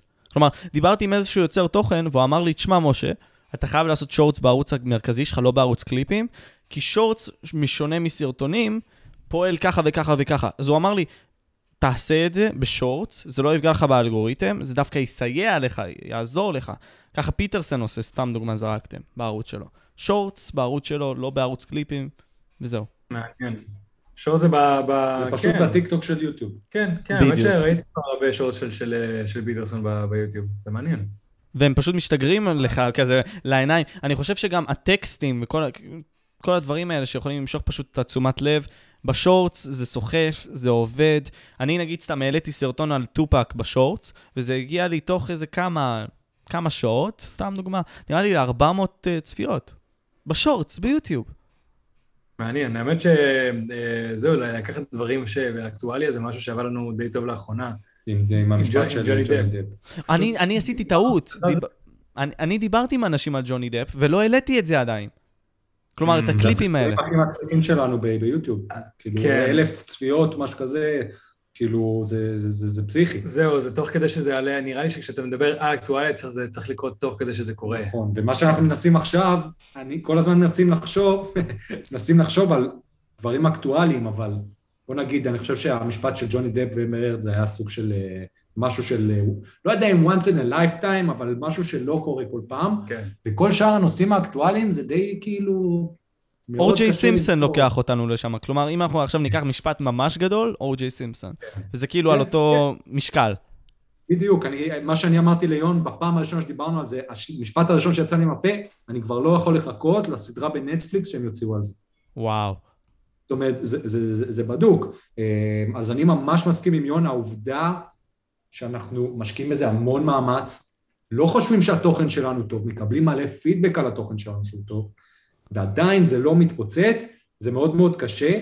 אני כל הזמן שומע סיפורים על אנשים כמונו, אה, לדוגמה, סתם, אה, יש לי פודקאסט שפתחתי לעבודה, ואירחנו מישהו בשם גיל גולן, שהוא יוטיובר מאוד אה, מפורסם. וואו, ברור, מכיר את גיל, הוא עם 100 ומשהו אלף מנויים. נכון, אז הוא, אז הוא אלוף על והוא דיבר בדיוק על זה, וכשהוא דיבר על זה, זה, זה, זה נתן לי מלא השראה, הוא אמר, בשלוש שנים הראשונות שלי בתור יוטיובר, לא הרווחתי שקל, והייתי משקיע על סרטון אחד שלושה ימים של עריכה. והשקעתי ועבדתי גם, כאילו זה היה בלילות, הייתי משקיף את הילדים לישון, אגב, מה שדיברנו על מה יקרה שיהיה ילדים, אני משקיף את הילדים לישון, ואז אני הולך ומצלם ועורך ועושה הכל. ורק אחרי שלוש, שלוש שנים הוא התחיל פתאום להרגיש את הבום, ו- ו- ו- וזה מה ש... עוד לא דיברתי על זה, לא אמרתי את זה ליון, אבל זה משהו שנתן לי הרבה מאוד כוח. אני שומע לא רק על גיל גולן, עוד הרבה מאוד אנשים, ש... שאתה, יכול להיות שאתה נמצא סר... מרחק סרטון אחד מלהפוך להיות פתאום הבום. דיברת על העניין הזה עם גיל גולן ועל העניין הזה של הסרטונים, כל מיני כאלה. פה אני רוצה להגיד את הדעה שלי. אני חושב ש... קודם כל העולם שלנו, וזה לא, אני חשבתי על זה, זה לא רעיון מקורי שלי, אבל זה מתחיל ב-first principles של הפיזיקה, כלומר, איך אנחנו בעצם פועלים כבני אדם, אנחנו צריכים להסתמך על הפיזיקה, כי הפיזיקה בעצם מנהלת את חוקי העולם. לאחר מכן אנחנו צריכים להתרכז על חוקי בני האדם, מה שמפעיל אותנו בכדי לחיות, ואחרי זה חוקים בכללי שבונים את התשתית שלנו, של המדינה וכל מיני כאלה, כי זה בעצם לוקח את מה שיש לבני האדם להציע ונותן להם גבול מסוים. מכך אני אומר דבר כזה, כשאתה מבין את העניין הזה של דרווין, שהמסתגל הוא זה ששורד. וואו, לא הראיתי את עצמי כל הזמן הזה. for fuck sake. אתם רואים? אז אני אחזור על זה, אני אחזור על זה. אתם... fuck, איזה פאק רציני זה. דיברתם על, דיברתם על כל העניין הזה של... אה, יאיר, אתה ציינת את זה, זה שזה מרחק אחד מסרטון. וכמו שאמרתי, זה דבר כזה, זה בא בשלוש שלבים. יש את חוקי העולם, שזה חוקי הפיזיקה, שזה בעצם החוקים שאמורים לנהל את כולנו, בין אם זה uh, For every action there is a reaction, דוגמה. Uh, דבר שני זה חוקי היצר שלנו, בני האדם, מה מניע אותנו, מה מחזיק אותנו, כל מיני כאלה. והחוק השלישי זה בעצם חוקי העולם, חוקי, חוקים שבני האדם הגדירו על עצמם, כי הם מבינים עד כמה חיה מסוכנת בני האדם הם. וזה חשוב להעביר את זה. אז ההבנה של, נגיד, צ'ארלס דרווין, והמסתגל הוא זה ששורד. therefore, אם אנחנו נדע ונבין שככל שאנחנו נמשיך יותר, הסיכוי שלנו לשרוד הוא הרבה יותר גדול, אני חושב שזה מה שיכול להניע אותנו להצליח ולהגיע רחוק. וזה נראה לי מה שהחזיק את גיל גולן. כן, לגמרי, זה ממש ככה, ויש לך עוד דוגמאות, אלון גריני, שגם אותו אני מכיר אישית, הוא מלך על, יוטיוברים, בסופו של דבר, שהתחילו פה משהו שהוא לא ערוץ ילדים שאתה יודע, הולכים ברחוב ומסתלבטים וזה הפך להיות אה, ויראלי. זה אנשים שמייצרים תוכן איכותי בעברית, שזה משהו שהוא כל כך נדיר וכל כך לא מוערך מספיק, ובגלל זה אני עוד יותר מעריך אותם, והם פשוט התמידו והתמידו והתמידו, ואלון גריני, אני יכול להגיד, בא והחליט שהוא הופך את זה לפול טיים, והוא קונה את כל הגאדג'טים, אתה מכיר, אתה מכיר אותו? Uh, כן, כן, אני מכיר את כל היוטיוברים, אחי, כל מי שאתה רואה. אני, חוקר את העולם הזה לגמרי, כל יוטיוב בישראל, לא אני מדהים, הוא פשוט החליט יום אחד שהגיע הזמן שאם הוא לא יעשה את זה פול טיים, זה פשוט לא יתפתח uh, להיות מה שהוא רוצה. עזב את העבודה שלו, התחיל לקנות את כל הגאדג'טים הכי רציניים, כל פעם קונה, טס לארה"ב לקנות את האייפון הכי חדש שיצא בהכרזה, ומעלה על זה סרטון, ואחרי זה הוא מוכר את האייפון, זאת אומרת, הוא, הוא, הוא, הוא, עשה, הוא עשה את זה ברמה של חו"ל. וזה זה, זה ה... זה הסוד לדעתי, שהם לא ויתרו וגם, והם פשוט המשיכו והמשיכו והמשיכו. כן, יש משהו בהתמדה, כמו שאמרת, יש את חוקי הפיזיקה, החוקים התרבותיים, ואחרי זה חוקים ממשלתיים. ונראה לי שאתה יודע, הכי הכי קל, מה שנקרא, להגיע לטוב ולשרוד, אם אתה פשוט הולך על פי כל החוקים. אבל נראה לי שגם לרובנו, חבר'ה שרוצים ליצור, ויודעים שהתמורת כסף לא תגיע כל כך בקלות, יש לנו איזה אופי מסוים שלא כל כך באנו ללכת על פי כל החוקים האלה, באנו לעשות משהו קצת שונה, משהו קצת מיוחד, להגיד איזה מסר שאולי קצת, אתה יודע, controversial. controversial. כן, אבל כאילו בעברית זה לא משנה, כאילו. כאילו שערורייתי, שערורייתי. כן, בדיוק. אז נראה לי שבדיוק זה אחד הקשיים שלנו. כי למשל, אני ויאיר יכולנו לגמרי פשוט כל פעם ללכת לטיקטוק ולראות מה הכי רלוונטי, מה הכי זה. מה שנקרא, ללכת עם הגל כל פעם, ויש מצב שכנראה האלגוריתם היה יותר אוהב אותנו, אבל לא, בא לנו לעשות את הקטע שלנו, בא לנו לשווק אותנו, בא לנו לדבר על דברים שאותם מעניין, שלדעתנו יש יותר תמורה לאנשים מאשר עכשיו, לא יודע, איזה ריקוד מסוים בטיקטוק, או איזה בדיחת אבא מסוימת בטיקטוק. ונראה לי שזה אחד הקשיים שלנו. להתחיל נישה. כי היופי הוא החוסר נישה, זה הכאוס הכיף. בדיוק, כן. בדיוק. וזה משהו שהוא מאוד מאוד כיף, ואנחנו כן רואים את הגדילה והכל, זה, זה פשוט לאט. כן, כמו האינפלציה. נכנסת לנושא חזק. אני חושב, אני, אני חושב שמבחינת פודקאסטים גם, במיוחד, דווקא יוצרי תוכן ישראלים, וזה משהו שאני חושב שהם עושים, זה הם משווקים את הפודקאסט לא כפודקאסט, אבל אומרים את ה title פודקאסט, ואז זה מפרסם ליותר אנשים מה זה פודקאסט. דבר הזוי שקורה עכשיו. אני אסביר. יש, אסביר. יש יוצרי תוכן, נגיד סתם שאני מכיר, שראיינתי לפודקאסט, ויש להם פוד, כאילו, פודקאסט. הם לא באמת שמים את זה בספוטיפיי, אין להם RSS feed, אין להם את זה, פשוט קוראים לזה פודקאסט. עכשיו, הדור הצעיר שומע מה זה פודקאסט, הוא לא בהכרח יודע מה זה, אבל הוא שומע את השם. ואז זה מביא יותר קהל לנו, פוטנציאלית, כי אם אני רושם פודקאסט, אז מוצאים פוטנציאלית אותנו. אני חושב כן. שעם הזמן, זה יתפוס הרבה יותר, כי אנשים יבינו את זה. והמטרה שלי, שלכם לדעתי, זה להשכיל אותם ולהגיד להם מה זה פודקאסט, כי מלא אנשים לא יודעים מה זה ושמעו על זה. זה הזמן שלנו. כן. כן, לגמרי. והעובדה שאנחנו, אין, אין הרבה פודקאסטים שהם גם ביוטיוב. יש, אם, ב- בסך הכל בישראל, ראיתי את הנתון הזה לפני חצי שנה, יכול להיות שהוא מן הסתם גדל, 900 או 800 פודקאסטים בישראל, ביוטיוב אני לא יודע כמה, אבל אני מניח שפחות. אם אני אומר העשרה, זה, זה, זה, זה, זה יהיה ממש אה, מפתיע, כאילו. שהם באמת ממשיכים ומתמידים פודקאסט, אתה יודע, 20, נותן לך 20, כי עשית פרצוף. זה כלום, זה כלום, תחשוב, 20 לעומת 900, זה, זה, זה יחס פסיכי. כן. וגם, אתה יודע, אני מחכה ליום שספוטיפיי, למען השם, כבר יפתחו את הפיצ'ר הזה, לא רק לג'ו רוגן, שנוכל גם אנחנו להעלות את הפודקאסט שלנו בווידאו לספוטיפיי, אבל משום כן. מה זה לא קורה. אני יודע שגם לפני שנה, אני זוכר, הם פתחו אה, אפשרות להירשם לזה, ואני ניגשתי, ואפילו לא שלחו לי לא, אז כאילו, זה מאוד מוזר. מה החוויות שלכם מהפודקאסט ככלל? כלומר, מה הדברים שלדעתכם הכי יעזרו לכם? כלומר, מה ה-secret sources שלכם, ברשותכם, אם אני יכול להיכנס? להיות חטטן טיפה. דברים שהכי יעזרו לנו למה בדיוק? להיות הכי טוב שאתם יכולים להיות. כלומר, הדברים שהביאו אתכם מהרמה הזאתי, כמובן שהציוד זה כאילו, להיאמר לזכותכם, רמה מאוד גבוהה כבר for the get go. מה השאר? כלומר, מה הדברים שאתם למדתם ואתם חושבים שחשוב להגיד את זה לכל האנשים הבאים לבוא? נראה לי התמדה, כאילו, לי לפחות זה התמדה. זה, זה הדיסציפלין הזה, ההתמדה זה מה שהשאיר אותנו. כי אתה יודע, הרבה דברים זה מה שנקרא nice to have, סבבה? הקומנטים מהאנשים, התגובות מהאנשים, ההודעות האישיות. זה דברים שבסופו של דבר זה משהו שלא תלוי בך, אז כאילו אתה לא ממש יכול להיות תלוי בזה כדי להשתפר או כדי להמשיך לצמוח. זה לא, זה לא חכם, כי אם אתה תסתור את עצמך ותתייחס לתגובות הטובות, אז תתייחס גם לתגובות הרעות, זה די טיפשי. בדיוק. ואם אתה תסתמך רק על כאילו, ככל שאני אקבל תגובות אז אני אמשיך לעשות, אז כאילו, אתה לא תמיד יכול להסתמך שתגובות יהיו, כן? יש מצב שפתאום יהיו פרקים שהתגובות לא שם, או פשוט אנשים פחות מ... יש מצב. אז כאילו, אני מנסה לחשוב על דברים שאתה יכול לשלוט עליהם, שזה ההתמדה, הדיסציפלין, ופשוט לעשות, לעשות. ודבר שני, אם אתה איכשהו נהנה ואיכשהו מעניין אותך מה שאתה עושה, אז כאילו, טבעית אתה תנסה לראות איך אתה יכול לשפר. לא חושב שהיה איזה, איזה נקודה או איזה מפתח כלשהו, פשוט כל פעם, אתה יודע, אני כל פעם עם התיקוני צבע, עם הזווית של המצלמה, עם המיקומים, אה, אה, עם העריכה, אני רואה שכאילו אה, זה נהיה יותר אוטומטי, אני מנסה לשים לב למתי לשים תגובה של יאיר, או מתי פשוט לשים אותי מדבר, דברים כאלה. כאילו לאט לאט חידוד וחידוד וחידוד, שזה פשוט מגיע מהתמדה. התמדה, התמדה, התמדה.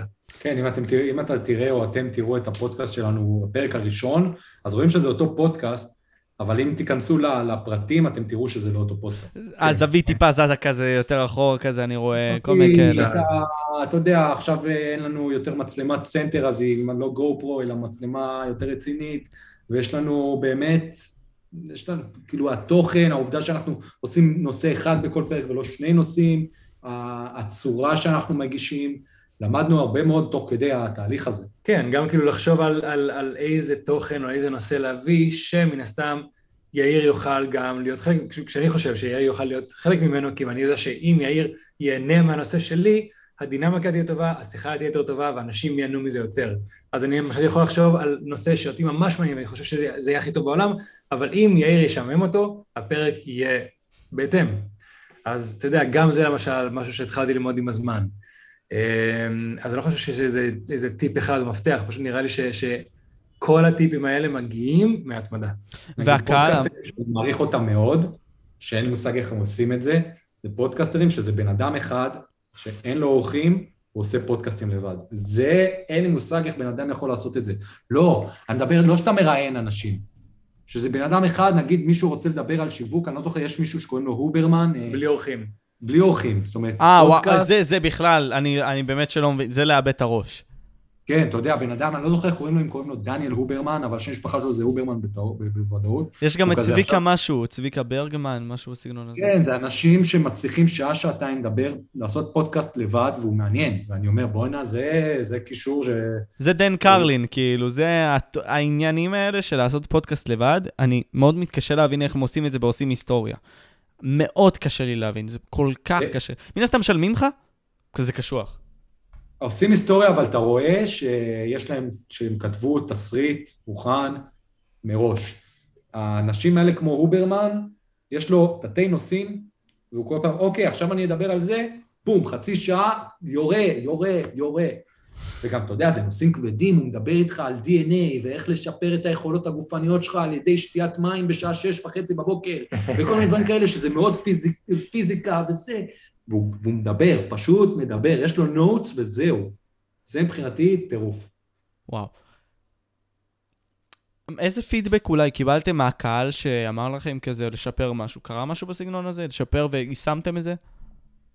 כי יש, יהיה לי קצת קשה להיזכר כי זה לא קרה הרבה. יש פעמים שאתה יודע, פתאום אה, אז המצלמה לא בפוקוס, האודיו שלנו פתאום היה כזה אקו מוזר, אז זה, זה לא פידבק תשפרו, אלא פשוט what the fuck, כי הם כבר התרגלו ל, ל, לרמת תוכן או הרמת אה, איכות מסוימת. כן. אה, כל פעם נותנים לנו נושאים אה, של אולי תדברו על זה, אולי תדברו על זה, שזה גם נושא שהוא קצת לפעמים מעניין ו- ו- ומקשה, כי יש דברים שאתה, קשה לך, בן אדם בא ואשכרה אנחנו מעריכים כל בן אדם, והוא אמר, תעשו את הנושא הזה, ואתה מבין שזה לא קשור לפודקאסט. כן. לא נדע לדבר על זה. הרבה מאוד שואלים אותנו פתאום, אתה יודע, למה לא דיברתם על, ה- על המלחמה ברוסיה? כי כבר דיברו על זה כל כך הרבה, ואנחנו לא מבינים, אנחנו לא חיים את העולם הזה, מרגיש לנו מאוד צבוע לבוא ועכשיו לעשות פרק על העולם הזה, זה פשוט לא אנחנו. אנחנו גם מנסים קצת להישאר מחוץ לפוליטיקה. כן, או נגיד עכשיו לאחרונה מישהי, גם מעריכים מאוד, אבל שואלת אותנו, למה לא דיברתם על, ה, על הירי ב, ב, בארצות הברית, על מה שהיה לפני שבוע-שבועיים? ואני אומר, מה אנחנו נגיד על זה? אנחנו לא אמריקאים, חוץ מבצבא לא מחזיקים נשק, אין לנו פה נשק או משהו. לא, אין לנו, זה סתם, אתה יודע, השערות שכבר, שוב פעם, המטרה שלנו זה שיהיה לנו דעה על הנושא, לא סתם כן. נדבר עכשיו על... גם דעה, וגם אנחנו רוצים להעביר, אתה יודע, vibe מסוים של כיף, של יחסית chill, של אולי איזה mind fuck מסוים. נכון. לא עכשיו רוצים לדבר, כאילו, אני בהתחלה, אתה, היה לי הרבה נושאים, יותר נושאים כאילו כבדים, כאלה למשל, ופשוט הבנתי שכאילו, לפחות חלק מהסיבות שאני נהנה לפעמים מתוכן, או, או, או סרטים למשל, אני יכול לספר לך שמה שקרה לי בסטן שפיגל גם קורה לי בפודקאסט.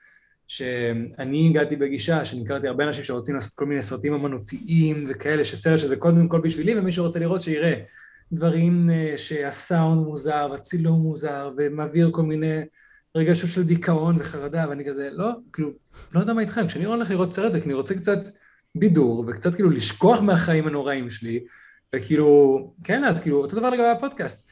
נכון, מדי פעם אולי ניגע בנושאים כאלה, אבל לרוב אנשים רוצים כדי קצת ללמוד, קצת להתנתק, קצת עכשיו לא להיות במחשבות שלהם, או לא להיות באוטובוס, ולהקשיב לאנשים אחרים, אז כאילו, לא, לא חייב, כאילו, יש מספיק חרא בחדשות, ויש מספיק חרא בחוץ. בואו בוא שנייה תתחבר אלינו, ו... כן, כאילו הפודקאסט שלנו זה המטרה, זה מי שמאזין לנו וקשה לו מדוגמה המלחמה ברוסיה או הירי, שיקשיב לנו ו- ו- ו- וקצת... אה, בוא תקבל קצת אנרגיה של... יירגע, בוא- יירגע. בוא תקבל קצת אנרגיה של שתי חבר'ה שמכירים מגיל שלוש ומדברים שטויות, כאילו. אני אצטט משהו שאם אני לא טועה, אתה, יון, אמרת, פודקאסט לאנשים רציניים, לא, אה, פודקאסט לא רציני עם אנשים רציניים. אה, על נושאים רציניים, משהו רציני, אנשים רציניים. כן. כן, יאיר העלה הרעיון הזה. כן. כן.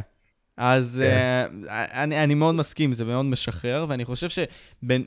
אני חושב שבין כל הכאוס הזה של העולם הזה, לפעמים צריך, אתה יודע, פשוט להשתחרר. זה מאוד קשוח כל הזמן, תראה, להיות במצב של מלחמה. נגיד, היום עברתי על אלכסנדר הגדול. הבן אדם לא נח מגיל fucking אפס, לדעתי, ו- ו- ונלחם כל הזמן, עד גיל 33, שכבר, אתה יודע, כל הטראומה שהייתה לו, מכות, דקירות, כל המלחמות הללו, יש גבול לכמה בן אדם יכול להילחם. גם ניטשה אותו דבר. בן אדם ניסה לחפור בתוך עצמו וכל מיני כאלה, למצוא את האמת, דה דה דה דה. בן אדם, אשכרה איבד את המוח שלו. ו-11 שנה היה מום. כאילו לא זז, לא כלום. אז אני חושב שיש משהו יפה גם בזה שאתה משתחרר לשם שינוי. והפודקאסט שלכם ממלא את המשבצת הזאת בצורה מאוד טובה.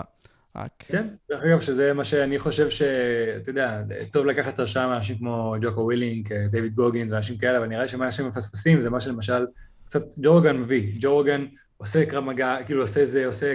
אבל לפעמים גם הולך לעשן, אתה יודע. ג'וקו ווילינק אומר כאילו, עכשיו אני לא מציע לאנשים ללכת לעשן, כן, אבל כאילו הקונספט של כאילו, להיות משוחרר. אבל גם כאילו, תן לעצמך. אתה יודע, למשל, אני ראיתי תזונאי ממש אה, שדי אהבתי בטיקטוק, שאומר כאילו, חבר'ה, את- האנשים פה אוכלים כאילו אה, עוף יבש וכאלה כדי... אי אפשר להישאר בדיאטה כזאת יותר מחודש. תאכל גם דברים שאתה אוהב, דברים שאתה נהנה. לא חייב לקום כל יום ב-4 בבוקר, לעשות כושר, וזה, שנץ של 7 דקות, ואז... כאילו, אולי זה מתאים לו, אבל זה לא מתאים ל-99% מהאוכלוסייה, אז מדי פעם צריך איזה שחרור. לא אנחנו- כולם בנויים לזה, זה- זה בסדר. אנחנו חלק מהשחרור הזה. כן. מה מבחינת הציוד, בוא, בוא, בוא ניתן טיפים לפודקסטרים צעירים. מה אתם, יון ויאיר, הייתם ממליצים לאנשים שרוצים לפתוח פודקאסט, כי יש כאלה לא מעט פתאום שמזנקים משום מקום, איזה טיפים הייתם רוצים לתת להם? כלומר, דברים שאתם על בשרכם חוויתם, ואתם אומרים כזה, הם חייבים לדעת. בואו נתחיל מהאודיו, ואז יוני נדבר על הוידאו. אני, אז עם האודיו, קודם כל הטיפ שהכי חשוב לי לתת, ואני מאמין בו אה, בכל דבר שאתה עושה, זה אל תתמקד בציוד, זאת אומרת, תתחיל ותיתן לציוד להיבנות איתך. אה, יש אנשים, יותר מדי אנשים שאומרים, אז אין לי את המצלם, אין לי את המיקרופון הזה שכולם משתמשים בו, אז אני לא יכול להתחיל את הפודקאסט וזה פשוט תוקע אותם. אני חושב שצריך להתחיל עם מה שיש, אפילו המיקרופון שיש לנו באייפון, נשמע מדהים, אפשר להתחיל עם זה ופשוט להתחיל לרוץ. אני זוכר אה, שאתה היית בפודקאסט הזה שהתארחת עם אה, כן, טלפון. ווואלה, שמעו מדהים, שמעו כן. מדהים. וואלה, כן. כן, שמעו ממש טוב. אה, וזה זה במובן הזה, אבל אם מסתכלים על הציוד שיש לנו, אז אני בהתחלה מאוד אמרתי, בוא, בוא נקנה את הציוד, זה דודה שלי הביא לי אותו מארצות הברית, מקווה שאף אחד ממס הכנסה לא יקשיב, אבל אה, דודה שלי הביאה את הציוד, אז יש לי זום H6, שזה הקלאסיקה של הפודקסטרים, ויחד עם אה, שני מיקרופונים של אודיו טכניקה, 2035, אה, אחלה של ציוד, stand שולחני, stand שולחני פשוט, מיקרופונים, אוזניות הכי פשוטות מעל- מאליקספרס, מאמזון. שמי שגם צופה בנו רואה שהמיקרופונים שלי, האוזניות שלי מתקלפות כבר, משאירות לי כל הזמן שחורים פה אחרי הפודקאסט. אה, וזה הציוד מבחינת האודיו. החלק שאני יותר חושב מאתגר מהציוד עצמו של האודיו, זה אחרי שיש לך את הפודקאסט, איך אתה עושה בעריכה שזה יישמע סבבה. זאת אומרת, זה, זה, זה, זה... כן. בהתחלה זה יכול מאוד להרתיע. אני לא עושה את זה, זה, זה, זה, אני לא עושה את זה פשוט. אני לא יודע למה, אני פשוט לא מתעסק בזה. אז אני חושב. שזה רע לי. אבל שמע, אם שומעים, אני, הפרקים שאני שומע שלך, כאילו מה שזה, זה, זה, זה נשמע מעולה. אז uh, עלית פה על משהו, אנחנו, יש פשוט, הטעות שלי כשקניתי זה שקניתי מיקרופון שהוא לא מתאים, ל- שהוא הוא סופג הרבה קול, אז, אז יש אקו. אה, קונדנסר קוראים לזה. כן, צריך להכניס את זה לתוכנה. אתה רוצה לספר להם את הסיפור עם התוכנה הזאתי? אפשר. יאללה. אז יש אתר בשם אודיופוניק. אודיופוני, אודיופוני, משהו כזה. אה, שזה אתר. מדהים. זה אתר מדהים. מדהים, אין לנו מושג איך ספוטיפיי לא קנו אותם והטמיעו את זה ב- בפלטפורמה שלהם של הפודקאסטים אנקור. אתה שם את הקובץ mp3 שלך שם, של הפודקאסט, אה, והוא פשוט מחזיר לך אותו אחרי שהוא עשה כל מיני EQ ולבלים ובאסים וזה וכאלה. לשפר לך את הסאונד פלאים. כן, אה, קיבלנו כבר מדי פעם הערות מאנשים שתקשיב, יש לי יותר מדי באסים, יותר מדי זה, אין לי מושג, שמתי את זה שם, אני לא מבין שום דבר באודיו, החזיר לי, נשמע יותר טוב, מעולה. עכשיו, לי וליאיר יש את ה... אה, כביכול האתר נותן לך שעתיים בחודש, חינם, ואז כאילו... שעתיים של המרה של אודיו. כן, כן. עד שעתיים. עכשיו, אתה צריך כאילו ל- לעשות לוגין עם האימייל, שם את הקובץ, מחזיר. עכשיו, איך אני ויאיר עשינו? בוא נגיד, הפלטפורמה הזאתי מעולה, אבל היא לא חושבת בראש הישראלי. כן. temporary mail, יאללה. איזה temporary מה? יש את המייל של הפודקאסט, יש את המייל שלי, יש את המייל של יאיר, אז כל פעם עשינו רוטציה. עד שלפני איזה חודשיים, שלושה, אה, שלחו לנו אימייל, עכשיו, אתה יודע, זה לא היה איזה בוט, זה משהו, זה היה כאילו אימייל כנראה שמישהו. כתב, כאילו. מישהו כתב, והם היו הכי חמודים בעולם. בקטע של, היי, תקשיב, שמנו לב שאתה מעלה מכל מיני מיילים שונים, בסופו של דבר זה העסק שלנו, זה הפרנסה שלנו, אתה בבקשה יכול, כאילו זה, אנחנו נביא לכם את החודש הראשון חינם, רק כאילו בבקשה, את זה. אני אני ומקרן לזה ואמרנו, וואו, אוקיי, אפילו, אפילו לא חשבתי שאני פוגע בפרנסה של מישהו צודק, נכון, סבבה, עשינו מנוי, אנחנו משלמים להם עכשיו, זה אז, גרושים, אה, כן? זה גרושים. זה 12 דולר, משהו כזה. כן, 9 דולר, 16 דולר לחודש לתשע שעות, משהו כזה. למה לא עשיתם temporary mail וזהו? מה זה temporary? וואו, אוקיי, אז אני, אני אספר את העניין. temp mail, זה נותן לכם אופציה למייל מסוים שאתם מכניסים לאתר, whatever, ואתם יכולים כל הזמן לחדש מיילים, לא, בלי כסף. כל Mm. פעם מייל חדש. אני לא יודע, עכשיו, ש... גם, גם אם שולחים לכם הודעה באותו מייל, אתם יכולים פשוט לראות את כל הדברים ששולחים לכם ולענות על זה. אני חושב שאיך שהם עלו עלינו, זה בגלל שהקבצים של האודיו שלנו נקראו אותו דבר בכל אחד מהם. כן. אז, אה, אבל עדיין, כאילו, תכלס, ברגע שהם דיברו, אני, אני שמח שהם שלחו לי הודעה, כי בסופו של דבר, אתה יודע, לנו זה עולה כלום כסף, ולהם זה, זה עוזר, אז כאילו, בתכלס, כן, כאילו, לא... לא יודע, אני, אני, אני עכשיו קצת מרגיש יותר טוב שאני משלם להם על השירות זה- הזה, כי, כי זה עושה לנו פלאים. אתה יודע, כמה שזה נותן לנו לפודקאסט, לעומת כמה שזה עולה לנו, זה, זה כאילו, זה... יאללה, קחו, למה לא? הבנתי. אה, זה מבחינת האודיו. רגע, כן. יש לכם את העניין עם הזום הזה, אני, אני, אין לי את זה, אני לא יודע מה זה, תסבירו לי, זה הדבר הזה שהראיתם לי בת- בתחילת השיחה, לא? אה, כן, זה כמו זה, זה מקליט אותנו עכשיו, אז... אני, לא יודע, זה חללית חייזרים מבחינתי. פה מחברים את המיקרופונים, פה שולטים בהם, יש SD כי זיכרון. זה כמו XLR, כאילו, אתם אומרים. כן, זה חיבור XLR, יש פה חיבור XLR ואתה מחבר את המיקרופונים, זה פשוט, אה, אתה יודע, עמדה ניידת. אז אם נגיד עשינו את הפרק בשיתוף פעולה עם בדווייזר, בבר הזה, אה, באנטנה, אז לקחנו את הציוד נייד לגמרי, מתחבר לסוללה ניידת, ואתה לא צריך מחשב, לא צריך כלום. כמה כן. זה עולה? אלף, אלף ומשהו, אלף חמש מאות, תלוי בדגם. איך אני אוהב USB מייקס? חוסכים את הדברים האלה. אז זהו, אז נגיד אני בנקודת מבט שלי, כשהתחלתי את הפודקאסט הראשון שלי, את סודה ולימון, אמרתי, במקרה הכי גרוע, אני מוכר את זה ומפסיק 200 שקל. וזהו, ו- ועד עכשיו לא מכרתי. חשבתם על לקנות אולי ציוד ביד, כאילו, בכללי, מתישהו, חשבתם לקנות ציוד ביד שנייה אולי? טוב. ואני אדבר איתו כי יון הולך להאכיל את הכלב שלו, הכלב שלו שנייה הורג אותו. אה, לקנות ציוד יד שנייה, לא, לא היה לי את המחשבה הזאת, כי זה מסוג הדברים שגם היד שנייה בארץ יהיה יקר, אתה מבין? אז אני מצאתי איזה דיל ממש טוב על המיקרופונים באמזון, זה פשוט היה, היה ממש legit, כאילו שילמתי גרושים, זאת אומרת גם עכשיו אם אני אמכור את המיקרופונים לדוגמה, אז אני אמכור אותם ברווח, זאת אומרת אני ארוויח עליהם כי בארץ זה עולה יותר. אה, שזה אגב טיפ שאני עושה אותו הרבה, זאת אומרת שאני קונה דברים, תמיד אני קונה דברים במבצעים, אה, איכשהו אני תמיד מוצא את המבצעים השווים, ו... ואז אם אני מוכר, אז אני מוכר או באותו מחיר, או ברווח, או בהפסד ממש בקטנה, או שאני לפעמים גם מרוויח על זה. Hmm.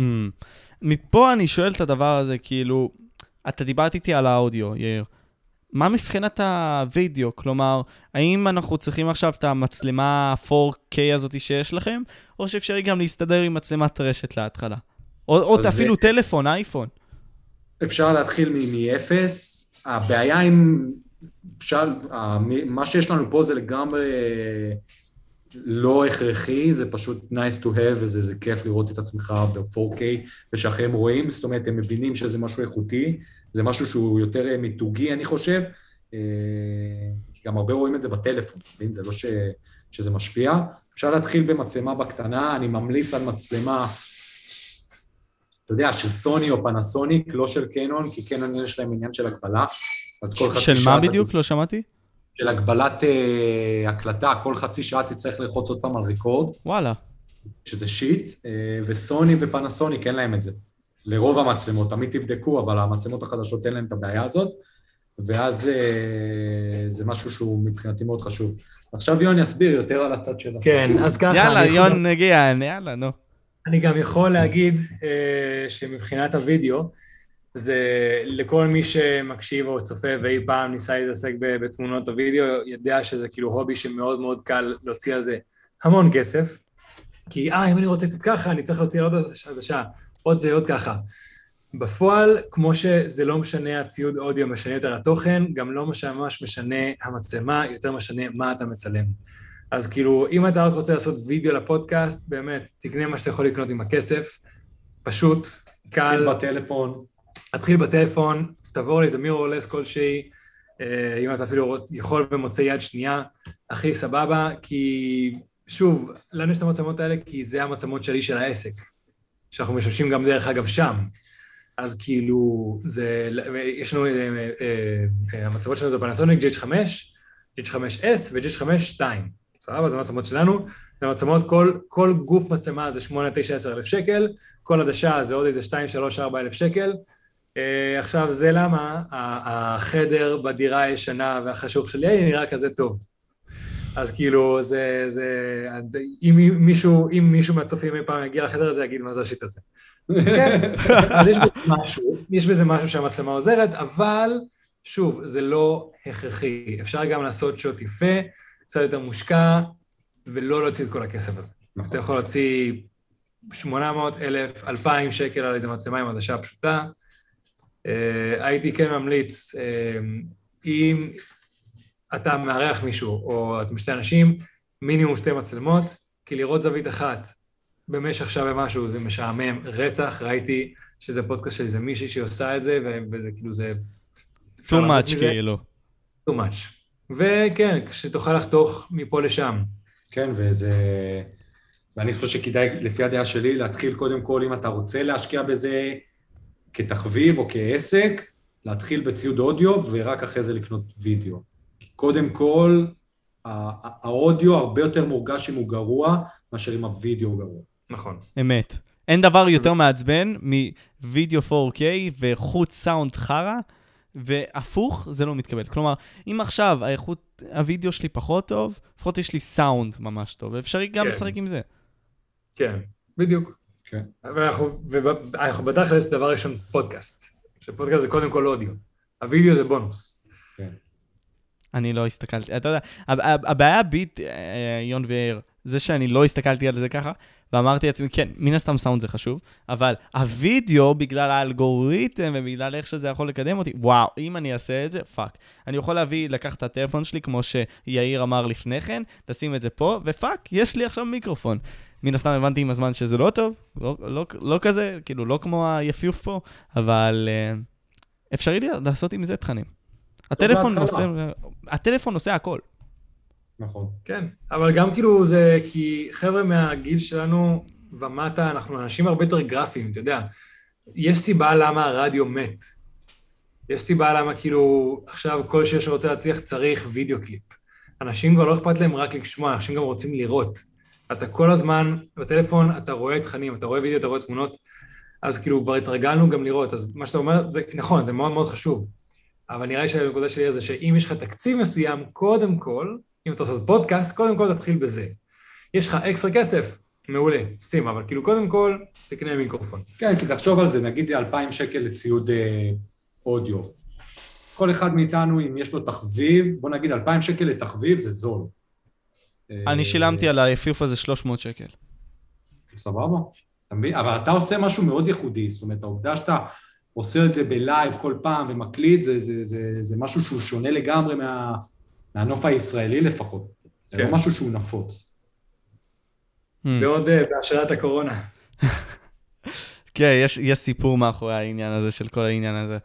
מה אתם חושבים אבל על פודקאסטים כאלה שהם מרחוק, כלומר, בזומים, בדיסקורדים, בכל הדברים האלה, מרחוק עם אנשים, מה הדעה שלכם בנוגע לזה? אתה, בוא נגיד, אתה היחיד, באמת, ואני אומר את זה, היחיד שראיתי שעושה את האקזקיושן טוב. אפילו ג'ו רוגן, סבבה? בתקופה של הקורונה, אני זוכר שהיה לו פרקים שהוא מן הסתם לא יכל להביא אנשים לסטודיו שלו, והוא היה צריך לדבר עם אנשים בזום. אה, אה, זה היה השיט. בשיחה שומעים טוב והכל טוב, כאילו, אז אתה ניצחת את ג'ו רוגן, אחי. זהו, כי למשל, אתה מדבר במיקרופון, ועכשיו אנחנו גם, אנחנו, אני, אין לי מושג איך הדבר הזה יישמע, כי אני לא עם אוזניות, אני מקווה שזה יישמע טוב, אבל הרבה מהאנשים שאני רואה שעושים פודקאסט מרחוק, עושים את זה עם המיקרופון מהמצלמה של המחשב, וזה מעצבן. אתה יודע, אז גם פה למשל נראה איזה דוגמה מצוינת. אם המצלמה של המחשב, אתה יודע, 720 HD, משהו לא הכי טוב, צבעים אבל האיכות סאונד טוב, זה יהיה הרבה יותר נעים, מאשר אם עכשיו תראה את זה מעולה, אבל זה ישמע כמו שיחת טלפון. כן. אתה מבין? עשינו את הפרק עם האמן פיתוי. כן. אה, וזה היה... אתה מכיר את הפרק הזה? אני לא ראיתי אותו. אז נראה לי שאתה קודם כל מאוד תאהב את זה. היה פרק שיוני הביא, אחד הפרקים הטובים. שהוא דיבר על אמני פיתוי, האם זה עובד או לא, והאם זה סכם. אה, רגע, רגע, רגע, רגע, רגע, זה היה עם איזשהו בחור קרח כזה? כן, יואו, אז לא לא ראיתי הכל, לא אשקר, לא ראיתי הכל, אני זוכר שראיתי את זה, בקטנה. בדיוק. כן, אז יצר אותנו קשר, עשינו אותו פרק, ולמשל, באסה לנו שהצד שלו היה נשמע כמו מיקרופון של מחשב. כן, אה, אבל זה, זה, זה היה סבבה, פרק מאוד מעניין אגב. זה, לפעם הבאה זה יהיה שונה. כן, זה היה נושא מאוד מעניין, ואנשים מאוד אהבו זה. מה... מה הדברים שאתם חושבים שחסר ב- בנישה הזאת של הפודקאסטים? כאילו, מה חסר אצלנו? גם בעולם, מה חסר? מה, מה צריך למלא? מימון.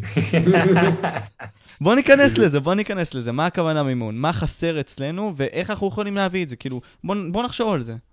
אני וער מרגישים מאוד, למשל, למשל, העניין עם הבירות. כבר תמנו כמעט 80 בירות, אנחנו, אתה יודע, כל פרק עושים אה, אה, עניין, כאילו, מיני פרסומת לכל הבירות האלה, כן? לפעמים אנחנו לא הכי אוהבים, אבל הרבה פעמים אנחנו אוהבים, ואף אחד מהחברות הישראליות, אם זה בירה, אם זה דברים אחרים, לא פשוט לוקחים את זה, ואתה יודע, נותנים לנו תמורה מסוימת על הדבר הזה. או שעזוב תמורה, תמורה לנו, אוקיי? כמעט 80 בירות, רק מבשלה אחת לקחה, יש לנו קטע שאנחנו, למי שלא מבין על מה אנחנו מדברים, תחילת כל פרק יש לנו שלוש דקות ראשונות, שאנחנו פשוט מדברים על, ה... על הבירה, תואמים, ואתה יודע, זורמים עם הש... זורמים. כן, מדברים, טעים, לא טעים, מה ככה, ככה, מה בקרוב. זה ככה, ו... וזה פשוט כאילו חלק ממה שאנחנו עושים. לוקחים את החלק הזה ואנחנו שולחים את זה למבשלות ואומרים, קחו, תוכן בחינם, פרסמו את זה, או בממומן, או פשוט תעלו לאינסטגרם שלכם. כמעט אף אחד לא מעלה את זה גם לאינסטגרם, וזה תוכן ממש טוב. זה לא שאנחנו מלכלכים על הבירה שלהם. ורק אחד לקח את זה ועשה ממומן, וזה עבד לו ברמות. מהמם. Mm. אז כאילו, אני חושב שהעניין פה זה לא רק הבירות, זה כאילו השיתוף פעולה הזה, שחברות יראו את הערך בתוכן שפודקסטרים יכולים לייצר או מייצרים, ואתה יודע, לשים את זה אצלם בערוץ, לתת תמורה כספית או דברים כאלה, נראה לי שזה למשל מאוד מאוד חסר. ההבדל בין ארץ או ארה"ב זה שיש שם תעשייה, ופה זה גם יכול להיות תעשייה, כי זה בסופו של דבר זה גם תוכן. זה תוכן. אה, אז כאילו, נראה לי שיתוף פעולה בין חברות לבין פודקסטרים, נראה לי שזה מה שיותר חסר פה. אנחנו כן, צריכים אולי לפנות אליהם? פונים, אנחנו פונים. יאיר פונה מלא, אבל לא רואים את הערך הזה. כן, השוק הישראלי מבחינה שיווקית הוא לא במצב טוב. גם כשאני הולך- התוכן זה לא, הם לא נמצאים במצב גם טוב. כשאני הולך לעשות פרסומות לאנשים, אנשים רוצים אותי כדי שנצא להם פרסומת, יש פה mindset מאוד מיושן. אנשים, בגלל שרוב האנשים פה עוסקים בהייטק, למשל, אתה יודע, בארצות הברית, אה, אה, אה, אינפלואנסרים והוליווד זה תעשיות מאוד מאוד גדולות. פה בארץ תעשייה מאוד מאוד גדולה זה הייטקיסטים. הייטקיסטים לא מבינים בווידאו, לא מבינים בתוכן. אז כשהם מנסים ליצור או לפנות או לשים מישהו in charge שיתעסק בזה, הנקודת התחלה שלהם היא די די נמוכה. כי זה, הם לא גם- לומדים מגארי ויינרצ'אק, סתם דוגמה, איך לעשות את זה. נגיד, נגיד, אז הם פשוט או, לא... מה, או מהפודקאסט ישראלי, שזה פודקאסט המנגל, זה מה שהם מטיפים כל הזמן, תייצרו תוכן. איכותי. כן. אז פשוט יש פה עניין שהחברות התעשיות, אני לא אומר שזה לא קיים, אני יודע שמישהו בא קודם, כן, אבל יש איזו חברה, לא, אני מדבר בכללי, בגדול. אה, חברות ישראליות לא יודעות מה לחפש בתוכן, לא יודעות איך, איך להסתכל על זה, לא יודעות מה לבקש, ולא יודעות איך לנצל את זה, בעיקר. אה, ואני יודע את זה מניסיון אישי, ועכשיו גם בפודקאסט. מה, אז נראה שזה חסר, שזה גם יעזור להם וגם יעזור לתעשיית, למה שיכול להיות תעשיית הפודקאסטים בארץ. ראיתי שזה הגיע לדוקטור גדי טאוב, לא יודע אם אתם מכירים, אבל חסויות הגיעו אליו כבר, כבר, אה, נגיד, לא, יש, לעושים היסטוריה יש, יש אה, הפודיום, יש פודקאסטים שיש להם חסויות, אבל גם כשאתה רואה את החסויות שלהם, זה חסויות מאוד כאלה רדיו. זה לא Fleshlight, כמו של ג'ו. זה לא, לא יש- Flesh... לא, יש לך כזה דקה שהוא בא ומדבר על כאילו... הבובת מין הזאת שאתה... לא משנה, עזוב. כן, אה, לא משנה. אוקיי. זה מהפרסומות הראשונות שלו, לא משנה, לא משנה, סליחה. כן. לא, זה, לגמרי, כאילו, זה, דרך מאוד מיושנת, זה דרך, הם לקחו, הם אומרים, אה, אוקיי, זה כמו רדיו, בוא נעשה פרסומת בדיוק כמו רדיו. ואז אתה שומע אנשים מפרסמים מוצר ופשוט מדקלמים, במקום, בוא נגיד, אני שם לך כסף ויום אחד זה יקרה, המפרסם הראשון שיעבוד איתנו ויראה איך אנחנו נפרסם את המוצר שלו בדרך שלנו, הוא יעוף על זה, ואם הוא יעשה את זה, ואם הוא ייקח את זה ויקדם את זה, זה יעוף לו. ואני שם על זה, כי אתה. נותן, אתה נותן fucking חיים למוצר, אתם נותנים חיים לפרק, אתם נותנים חיים למוצר, אתם נותנים חיים לבירה, אתם כן. עושים את זה. בדיוק. זה דוגרי, זה לא איזה עכשיו שחקן או משהו, זה, זה דוגרי. אז פה אני רוצה לשאול שאלה את המייסדים של דוגרי, כאילו, של הפודקאסט המדהים הזה, אנחנו מדברים דוגרי. מסר שאתם רוצים להשאיר לאנשים, כלומר, מסר שאתם רוצים להשאיר לאנשים, משהו ממכם, משהו שאתם רוצים להשאיר לכל אחד, בין אם זה פודקאסטרים צעירים, בין אם זה גם אנשים צעירים. מה הייתם רוצים להשאיר להם? כלומר, איזה מסר? תדברו או תהיו דוגרי. אני חושב שכאילו העניין של לשים איזה מסכה, פילטר. לדבר פילטר, אה, אם זה לאינסטגרם, או כשאתה מדבר עם אנשים, כשאתה מנסה להיות PC כדי שלא יבטלו אותך, או כשאתה צופה במישהו ואתה רוצה לבטל איתו כדי לקבל תשומת לב, או כשאתה יוצא לדייט, אתה מכיר אנשים, אתה הולך לרעיון עבודה, אני חושב שהמילה דוגרי, תכלס, זה מילים שיש בערבית ועברית, ואני עדיין לא מצאתי להם תרגום מדויק באנגלית או לא בספרדית.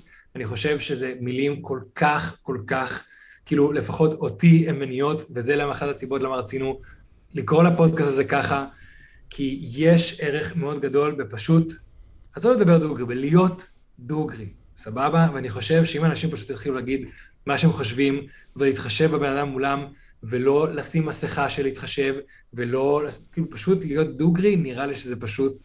אתה יודע, ישפר את, את החברה, ישפר את העולם, ישפר את החיים האישיים של כל אחד מהאנשים, שפשוט יבין שאם הוא עכשיו יתחיל לדבר דוגרי עם האנשים שמסביבו, עם הבת זוג, עם הבן זוג, עם ההורים, עם האחים, עם המשפחה, עם חברים, זה פשוט, זה משנה חיים. להשתחרר מהשלשלאות האלה שלוקחות אותנו בחיים, כלומר, להיות האני האותנטי כמה שאני יכול להיות.